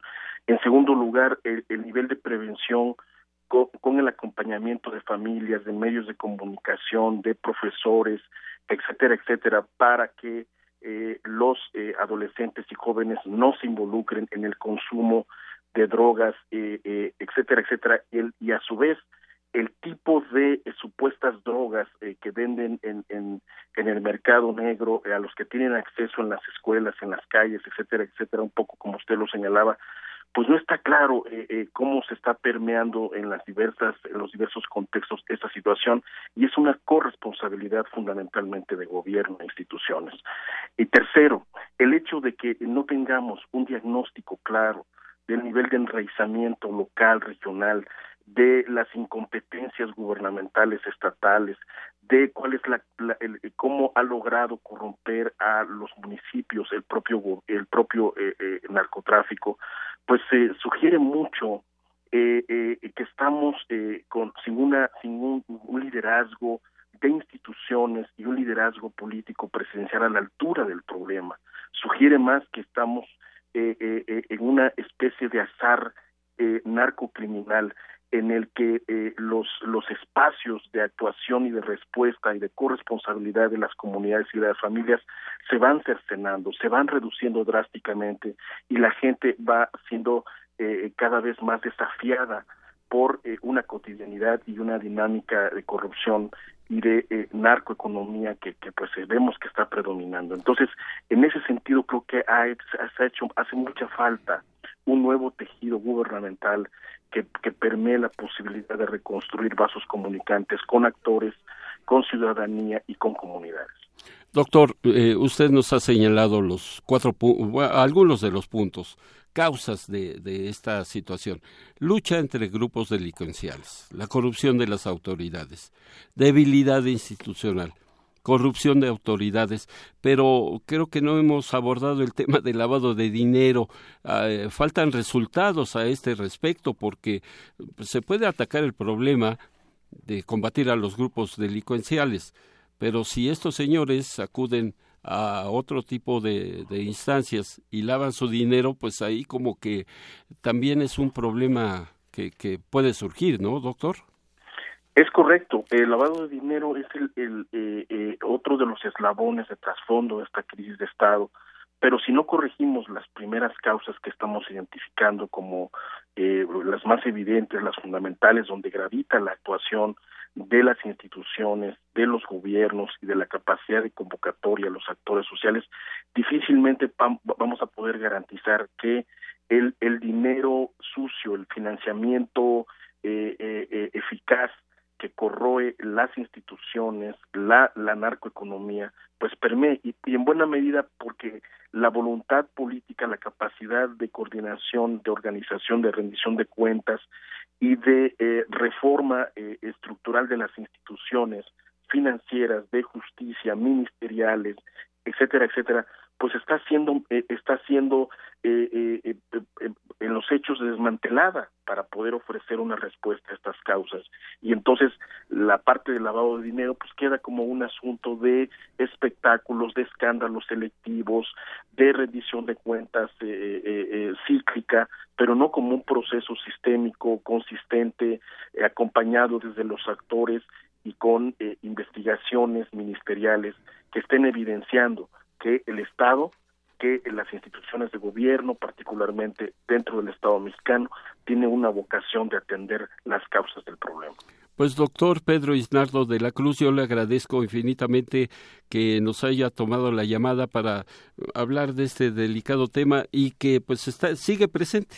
Aquí está, lo estamos viviendo en, en todo el país directa o indirectamente nos damos cuenta de él, pero bueno, ahí está presente y ha provocado una serie de situaciones sociales, económicas, políticas incluso, y bueno, pues le agradezco muchísimo que haya tomado la, la llamada de Radio UNAM Prisma RU y nos mantenemos en contacto, doctor. Encantado, muchas gracias por la invitación y ojalá haya sido productivo para su audiencia. Por supuesto, muchas gracias. Bueno, y aquí continuamos con nuestra mesa de debate. Esta vez nos acompañan eh, los compañeros de la Facultad de Estudios Superiores Acatlán, Ariana Ibet Rodríguez Peña, estudiante de sexto semestre de Ciencias Políticas y Administración Pública. Muy buenas tardes, Ariana. Hola, muy buenas tardes. Muchas gracias. Y Jeremy Israel Barreto Oble, estudiante del cuarto semestre de Ciencias Políticas y Administración Pública, también de la FESA Catlán. Muy buenas tardes. Muy buenas tardes, Virgilia, un gusto. No, pues el gusto es para nosotros, siempre es importante compartir con, con jóvenes, ¿no?, que están adentrándose en estos temas. Y bueno, pues yo empezaría diciéndoles, me saltó un poco esta un poco este dato que el compañero Jorge Díaz dijo sobre que el sexenio de Enrique Peña Nieto eh, ha disminuido un poco los homicidios dolosos y esto me, se me hace como muy contrastante con una posición de México como el segundo país más violento. Entonces, pareciera que aquí hay un juego como que se quiere medio disfrazar la situación de una realidad que estamos viviendo. ¿Ustedes qué lectura le darían a esto? Esta situación que de repente las autoridades, como hoy, ¿no? El gobierno mexicano dijo, no, no estoy de acuerdo con ese reporte, no es cierto. Sin embargo, pues todos los días vemos noticias de manifestaciones, manifestaciones de violencia, ya sea asesinatos, heridos, no sé. ¿Cómo ven ustedes? Ah, bueno, pues sí, este problema de corrupción y de las autoridades es este un problema demasiado fuerte, o sea, bastante fuerte ahorita. Y la verdad no, bueno, no es muy cierto eso de que ha disminuido, porque en realidad este lo que estamos viendo, por ejemplo, en el Estado de México, este, todas estas manifestaciones de violencia que se han tenido y por ejemplo las autoridades muchas veces no hacen lo correcto o no hacen lo que deberían de hacer para, para este para acabar con este problema, ¿no? Y muchas veces es por la falta de ética o por el valor social y también por el conformismo que también que tiene la misma gente al no este estar bueno, al este al dejarse que, que siga ocurriendo la violencia y todo, ¿no? Y bueno, también este la desigualdad social, eso este también incluye mucho en que haya violencia este, también el mal pago de los salarios es lo que influye y la falta de trabajo también ha favorecido, la falta de trabajo y la pobreza también han favorecido bastante esto, ¿no? Sí, es muy complejo, ¿no? Definir también como un punto central, de, dónde, de dónde emana toda esta situación que además viene de décadas, ¿no? Que se ha ido consolidando. ¿Tú qué opinas al respecto? Este sí, bueno, primeramente quisiera hacer una acotación sobre algo que estaba diciendo el presidente Peña Nieto al inicio de su mandato en la en el Consejo Nacional de Seguridad Pública en el año 2013, para ser más precisos, el que decía que la función primordial del Estado mexicano era salvaguardar la integridad de su sociedad, que la sociedad demanda seguridad. Como usted dice, el problema de la inseguridad viene desde décadas, o sea, no es un problema que viene acrecentándose desde el sexenio de Felipe Calderón, el sexenio de Vicente Fox, Cedillo, o sea, viene desde décadas. Lo que pasó, por ejemplo, en el sexenio de Felipe Calderón fue que se destapó todo lo que estaba pasando en la delincuencia, o sea, se le dio un trato con la militarización del país que pues nadie se esperaba. El presidente Hinojosa dijo que estaba en guerra contra ellos y la política de seguridad que implementó Peña Nieto en su comienzo de sexenio fue vamos con todo contra la delincuencia, o sea, no hubo tregua ante eso. Y para eso dio seis puntos claves para confrontar contra la delincuencia organizada, precisamente, entre los que se destacan la planeación, la prevención, y en la prevención podemos atender el Fondo para la Prevención del Delito, que también tenemos una noticia en particular de esto que más adelante comentaré. La protección sobre los derechos humanos de las personas, de los ciudadanos, la coordinación entre los niveles de gobierno para atender la demanda de la sociedad ante la inseguridad, la transformación de la institucionalización en el cual aquí voy a abrogar una parte en la que una más bien un proceso que comenzaron haciendo fue la el desmantelamiento de la Secretaría de Seguridad Pública a nivel federal cuando le dan las facultades a la Secretaría de Gobernación con Miguel Ángel Osorio Chong al mando en el cual le dan repito las facultades y todo lo que se tenía englobado en la Secretaría de Seguridad Pública se viene a este bueno a este proceso. Y por último la evaluación y la retroalimentación en este proceso. Fueron los seis puntos claves que Peña Nieto en su primer mandato había dicho.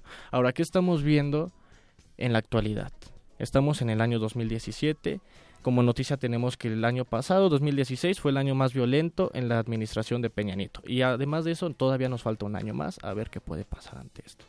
Tenemos datos, tenemos cifras. Uno de los datos primordiales que ocurrieron en este año y en el año pasado fue eh, la disminución al presupuesto que se le da a la seguridad pública. O sea, tienes un problema de seguridad pública y además recortas presupuestos por obviamente la incertidumbre económica que se vivió en México, cuando también tienes em, datos como los salarios a los funcionarios, a en la misma presidencia, en los tribunales de justicia de la Suprema Corte que no se han este, bajado. Y bajas en un tema tan delicado, es algo que no puede ser posible en estas instancias. Yo me quedaría con esto primeramente, con el recorte que hace Secretaría de Hacienda y Crédito Público en estos sectores, principalmente el operativo para la prevención y visualización del delito la seguridad pública, el programa de derechos humanos y la prevención y atención a la violencia contra las mujeres. Eso también es un punto a recalcar. La violencia hacia, hacia las mujeres, los feminicidios que han estado pasando principalmente en el Estado de México y si nos vamos a problemas un poco más este, cercanos a nosotros, lo que está pasando en Ciudad Universitaria. Todos los problemas que están aquejando no tenemos que hacer con malos ojos, no tenemos que verlos con malos ojos. Es una problemática que pasa tanto a nivel este bueno, es a nivel federal, a nivel local, ajá, es algo que no, o sea, que el mismo gobierno federal no ha puesto en marcha. no ha puesto en marcha políticas o prevención para acabar con este círculo vicioso que es la delincuencia organizada. Sí, claro, y como bien dicen ustedes, esta situación que estamos viviendo, eh, no solamente porque pareciera que luego la discusión se quiere enmarcar en esta cuestión del narcotráfico, ¿no? De los cárteles, pero creo que va más allá, efectivamente, esta cuestión de los feminicidios, ¿no? La violencia intrafamiliar que se vive, o sea, todas estas problemáticas sociales que se van se ven reflejadas y después emanadas en actos violentos, pues son el reflejo de que estamos eh, algo está mal en este país, algo como estrategia desde la educación, ¿no? Eh, pública que nos tienen que impartir, pero también desde la educación eh, pues individual, social, pero que también pues es un reflejo de, toda esa educación. Sí, Y, algo que comentaba Ariana, te, digo, Vicky, es el hecho de que no solamente el narcotráfico, eh, todo lo que vivimos, la delincuencia, los asaltos y todo, sino que una falta de ingresos dignos para la gente, claro. para que no acuda a este tipo de actividades delincuenciales si una persona tiene un salario digno con el cual pueda mantener una familia o simplemente a él, pues no tiene por qué andar asaltando en el transporte público. Claro, digo yo, ¿verdad? Es, lógico. Sí, yo creo que ahí, Entonces yo creo que ahí coincide esta situación, no concentrarnos nada más en el narco, sino lo que decía Ivette, salarios, prestaciones, un buen ambiente social también, tiene mucho que ver al respecto. Y fíjense que a mí me, gustaría saber su opinión, porque creo que también esto se ha desarrollado en un contexto de impunidad, ¿no? Eh, veíamos con Duarte, ¿no? Precisamente creo que es un ejemplo muy claro de esta situación de que desde antes de que saliera se había denunciado todos estos actos de corrupción que había hecho y sin embargo no se ejecutó ninguna sanción ni ninguna eh, acción en contra de él posteriormente hasta que estaba en Guatemala. Entonces creo que también luego estos móviles de la delincuencia eh, se enmarcan en este en esta impunidad, ¿no? De, además las denuncias desde muy en corto si yo voy y denuncio a, un sujeto que me agredió, no se procede mucho. De hecho, a veces la misma, eh, las mismas autoridades me están como motivando a, echarme para atrás, ¿no? Me dicen, no, bueno, eso te va a llevar mucho tiempo, quieres perder tiempo. Entonces, creo que también esto refleja mucho de la situación que vivimos en esto. ¿Ustedes cómo ven esta situación también de la aplicación de la ley en sí? Eh, ¿Cómo se ha, se ha visto como muy maniqueada, ¿no? ¿Cómo, cómo lo consideran ustedes? Este, exactamente como comentas, antes de bueno, pasar a otro plano, iba a comentar el hecho del círculo vicioso que se vive hoy en México. Pues estamos hablando de la delincuencia organizada, del narcotráfico, pero como bien se menciona ahorita, hay otros factores que dependen de esto. O sea, la misma pobreza en la que se vive hoy en día, la incertidumbre económica que ha pasado, la misma corrupción tanto de las autoridades competentes hoy en día como de los mismos ciudadanos.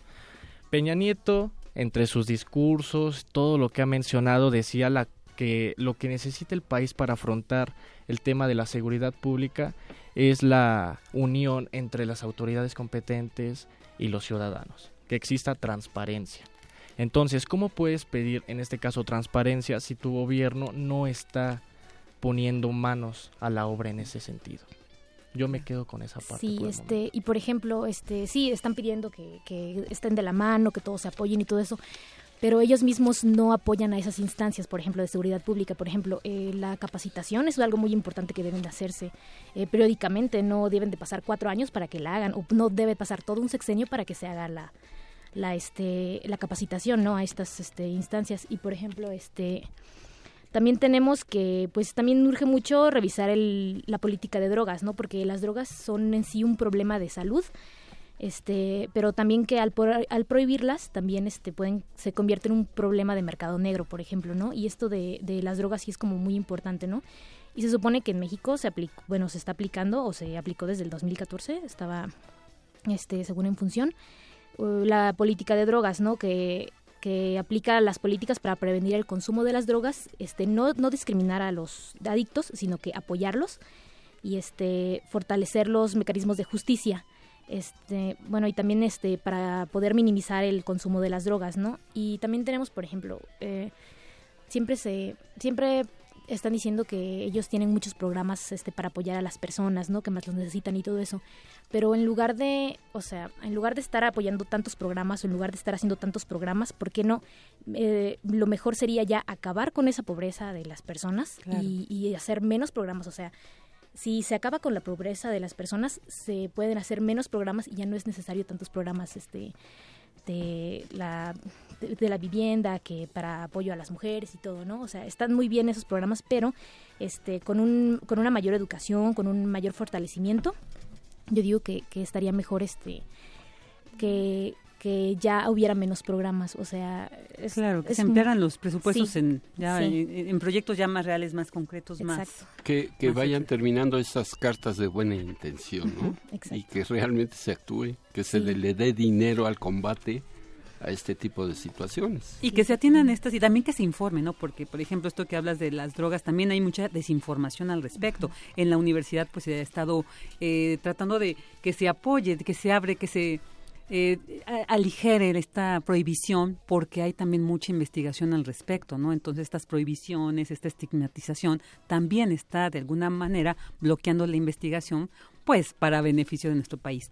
Bueno, pues Jeremy, Ariana, les agradecemos demasiado su presencia aquí, que nos hayan compartido su muy interesante reflexión sobre este tema. y sobre todo porque la gente joven de la UNAM es la que está empujando y está haciendo propuestas concretas, igual que la institución. Lo estamos viendo con los foros eh, de desafío de desafíos de la nación que se están organizando y que son de distintos temas y uno de ellos es justamente esto, la inseguridad, la violencia y que incluye por supuesto narcotráfico y todo eso. Querías agregar este, sí, nada más eh, agregar como conclusión un tema que ahorita compete mucho en el sentido de la seguridad pública a nivel nacional, lo que está pasando en el estado de Puebla, con lo del robo de combustible, que es lo que está bueno, a la, a la voz del día prácticamente. Entonces yo quería mencionar que el pasado 5 de mayo, cuando fue este lo del Servicio Militar Nacional en el Campo Marte, el presidente dijo que iba a usar la fuerza, el uso legítimo de la fuerza para poder afrontar este problema. Pero a lo que yo a lo que yo voy es esto, la falta de compromiso de ciertas personas para poder este abrogar este tipo de problemas, porque el problema del robo de combustible viene desde años atrás, o sea, viene desde una década aproximadamente. Entonces no es posible que exista un factor que haga estallar esto para poder este hacer manos a la obra. O sea que apenas eh, lo que pasó con los militares en Puebla, que fueron cuatro muertos por los disturbios que ocasionaron los pobladores de ahí en conjunción con la delincuencia organizada, este, no es posible que ante ese estallido se hayan abierto los ojos en ese sentido del presidente para decir ya vamos a hacer algo hasta que pues la, eh, latina se laudó, básicamente. Es un problema que viene desde hace tiempo. Y este nada más es un ejemplo que quiero poner, porque para eso hay muchos, muchos ejemplos que solo podemos ver que, bueno, lo que comentaba mi compañera, por ejemplo, de las drogas, ¿no? Este, de, los de los asesinatos que hay en este sexenio, de los mismos secuestros, que las políticas que se implementan ya son cuando los hechos ya están sobrepasando la autoridad. Entonces, aquí lo que tenemos que hacer, lo más bien lo que se tiene que hacer con las, eh, las autoridades competentes es la prevención y el trato, ajá, políticas preventivas, porque ya cuando empiezas a hacer algo para, ya cuando el suceso te está rebasando, pues lo único que te queda es, como en este caso el presidente dijo, pues vamos a tirar y con todo y a lo que caiga. Entonces, bueno, yo concluyo con esto. Muchas gracias, amor. Y pues... Muy interesante. Bueno, pues muchas gracias por su presencia y esto fue aquí la mesa de debate. Son las 14 horas con 51 minutos de Prisma RU.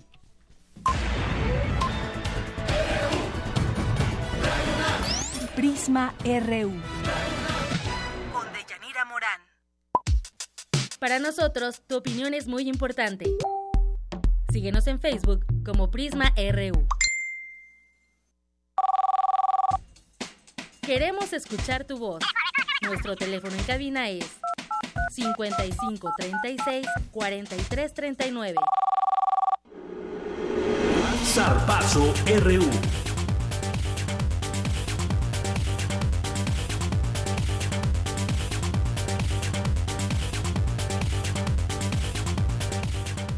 Toda la información deportiva, Isaí Morales la tiene aquí en esta mesa. ¿Qué tal, don George? ¿Qué tal, Vicky? Nuevamente, muy buenas tardes. Damos inicio a la información. En el marco de los Juegos Universitarios 2017 se celebraron los tradicionales tazones interfacultades con resultados apretados en la mayoría de los partidos. El duelo entre las facultades de Ingeniería y Arquitectura se definió en la serie extra, luego de que en el tiempo regular las defensivas pararon todas las ocasiones de anotación. Así, Arquitectura ganó 7 por 0 a Ingeniería. Además, los de Contaduría y Administración se impusieron 23 a 13 a los de Economía. En otro duelo, con un par de goles de campo, Derecho descontó a Ciencias Políticas y Sociales y el marcador quedó 6 eh, por 0. Los de Odontología se llevaron el partido tras vencer con un gol de campo a Fe Zaragoza. Acatlán, por su parte, eh, apenas sacó el partido y vencieron 6 a 2 a los de Cuautitlán. Y en el último duelo, los de Medicina Veterinaria y Zootecnia blanquearon 26 por 0 a los de Medicina. Y bueno, con estos resultados, Arquitectura, Contaduría, Derecho, la FES Acatlán, Odontología y Medicina Veterinaria avanzaron a las semifinales. Y bueno, sigue dando de qué hablar la salida de Darío Verón y Alejandro Palacios de los Pumas. El ex arquero universitario expresó en, una entrevista con ESPN que se siente decepcionado por su salida del equipo y por la manera en que la directiva le señaló que ya no entraban en los planes. Escuchemos lo que dijo Picolín Palacios.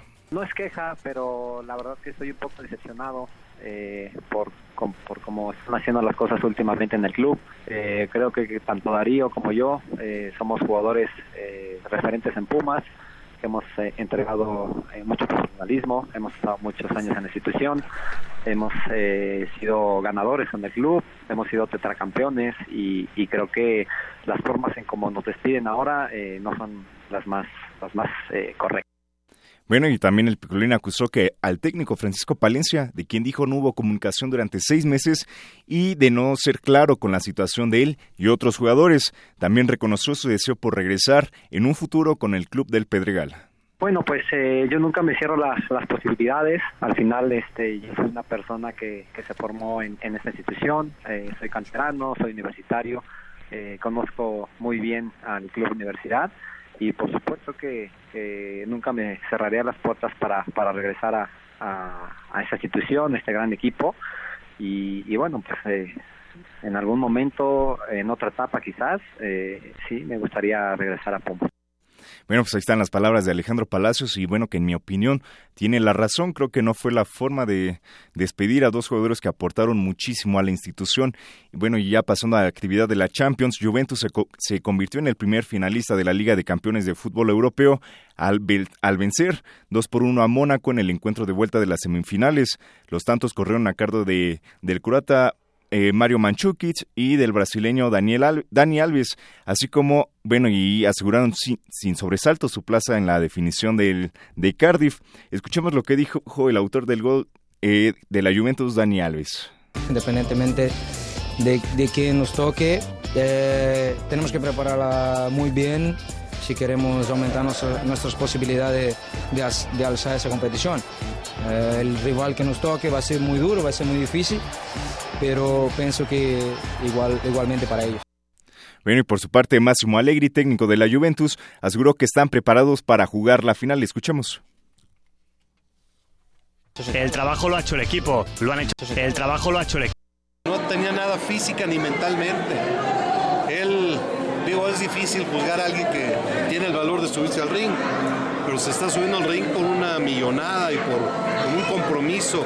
Ahora le toca a él rendir cuentas ante su público, ante su familia y ante el boxeo, porque definitivamente fue algo muy lejano a lo que debería haber sido.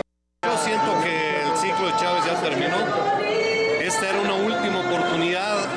Si él hubiera hecho una pelea digna, tenía las puertas abiertas. Yo no veo que él pueda llegar a lograr credibilidad en, el futuro en el boxeo. Tendría que hacer dos o tres peleas. Eh, yo no creo que alguien se atreva a apostarle algo importante. Bueno, ahí estamos escuchando más bien a Mauricio Sulaimán, el presidente del Consejo Mundial de Boxeo, que se refirió a lo que dijo, bueno, fue una respuesta a lo que dijo Julio César Chávez Jr. al declarar que él no piensa en el retiro, y más bien él, por su parte, Mauricio Sulaimán, presidente del Consejo Mundial de Boxeo, pues señaló que la carrera de Julio César Chávez Jr. pues ya había llegado a su fin y bueno, también ya Pasando a otra información, la situación que vive Venezuela ya comenzó a trascender al ámbito deportivo. A través de un video publicado en redes sociales, varios jugadores venezolanos que militan en equipos de las grandes ligas se manifestaron contra la violencia en su país. Escuchemos parte del audio. Soy Francisco Cervelli, eh, somos un grupo de jugadores venezolanos de las grandes ligas. Estamos hablando no como jugadores, sino como ciudadanos, como gente que quiere su patria. Queremos gritarle al mundo. Mi nombre es José Osuna, no a la represión. Que nos dejen por favor y que paren con la represión. Nos están matando, nos están quitando el futuro. Todos esos chamos, todos esos estudiantes. Estoy en contra de la represión en Venezuela. Estoy en contra de la represión. No más muerte en Venezuela. No más represión. No más dictadura. No más represión para Venezuela. Hola mi gente, le habla Salvador Pérez ya basta de tantas represiones, de más violencia para Venezuela. Basta de tanta corrupción, basta de tanta injusticia, por favor. Mi nombre es José Peraza y estoy en contra de la represión en Venezuela. Queremos libertad. Bueno, ahí escuchamos algunos de los jugadores venezolanos que militan en las grandes ligas y rumbo a la Copa del Mundo de Rusia 2018, el presidente Vladimir Putin firmó un, un, decreto para controlar las manifestaciones durante la Copa Confederaciones que se celebran este año y el Mundial de Fútbol en 2018. El texto publicado este miércoles indica que las manifestaciones únicamente podrán llevarse a cabo en las regiones de las ciudades que acojan la competición en los lugares y los horarios que las autoridades aprueben.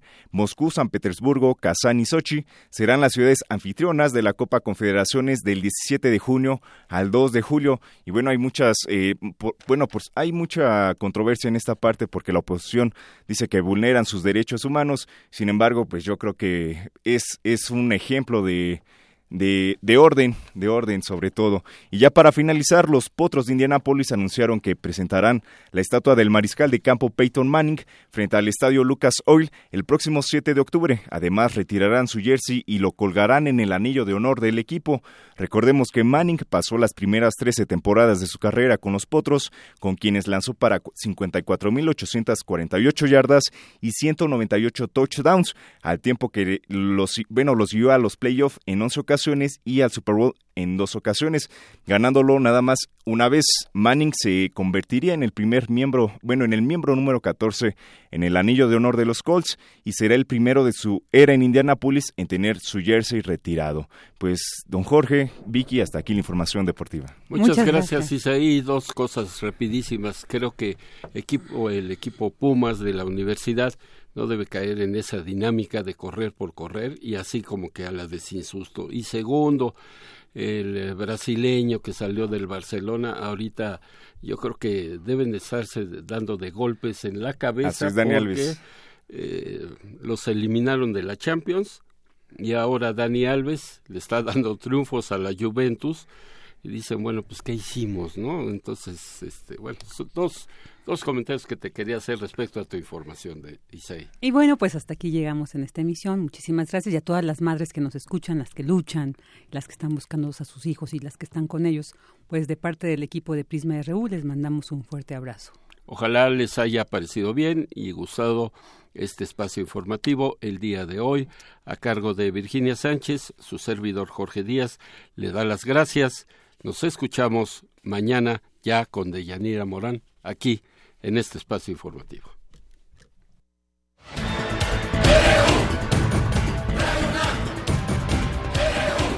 Prisma RU, los perfiles del acontecer universitario de México y el mundo en una frecuencia. De lunes a viernes, de una a 3 de la tarde.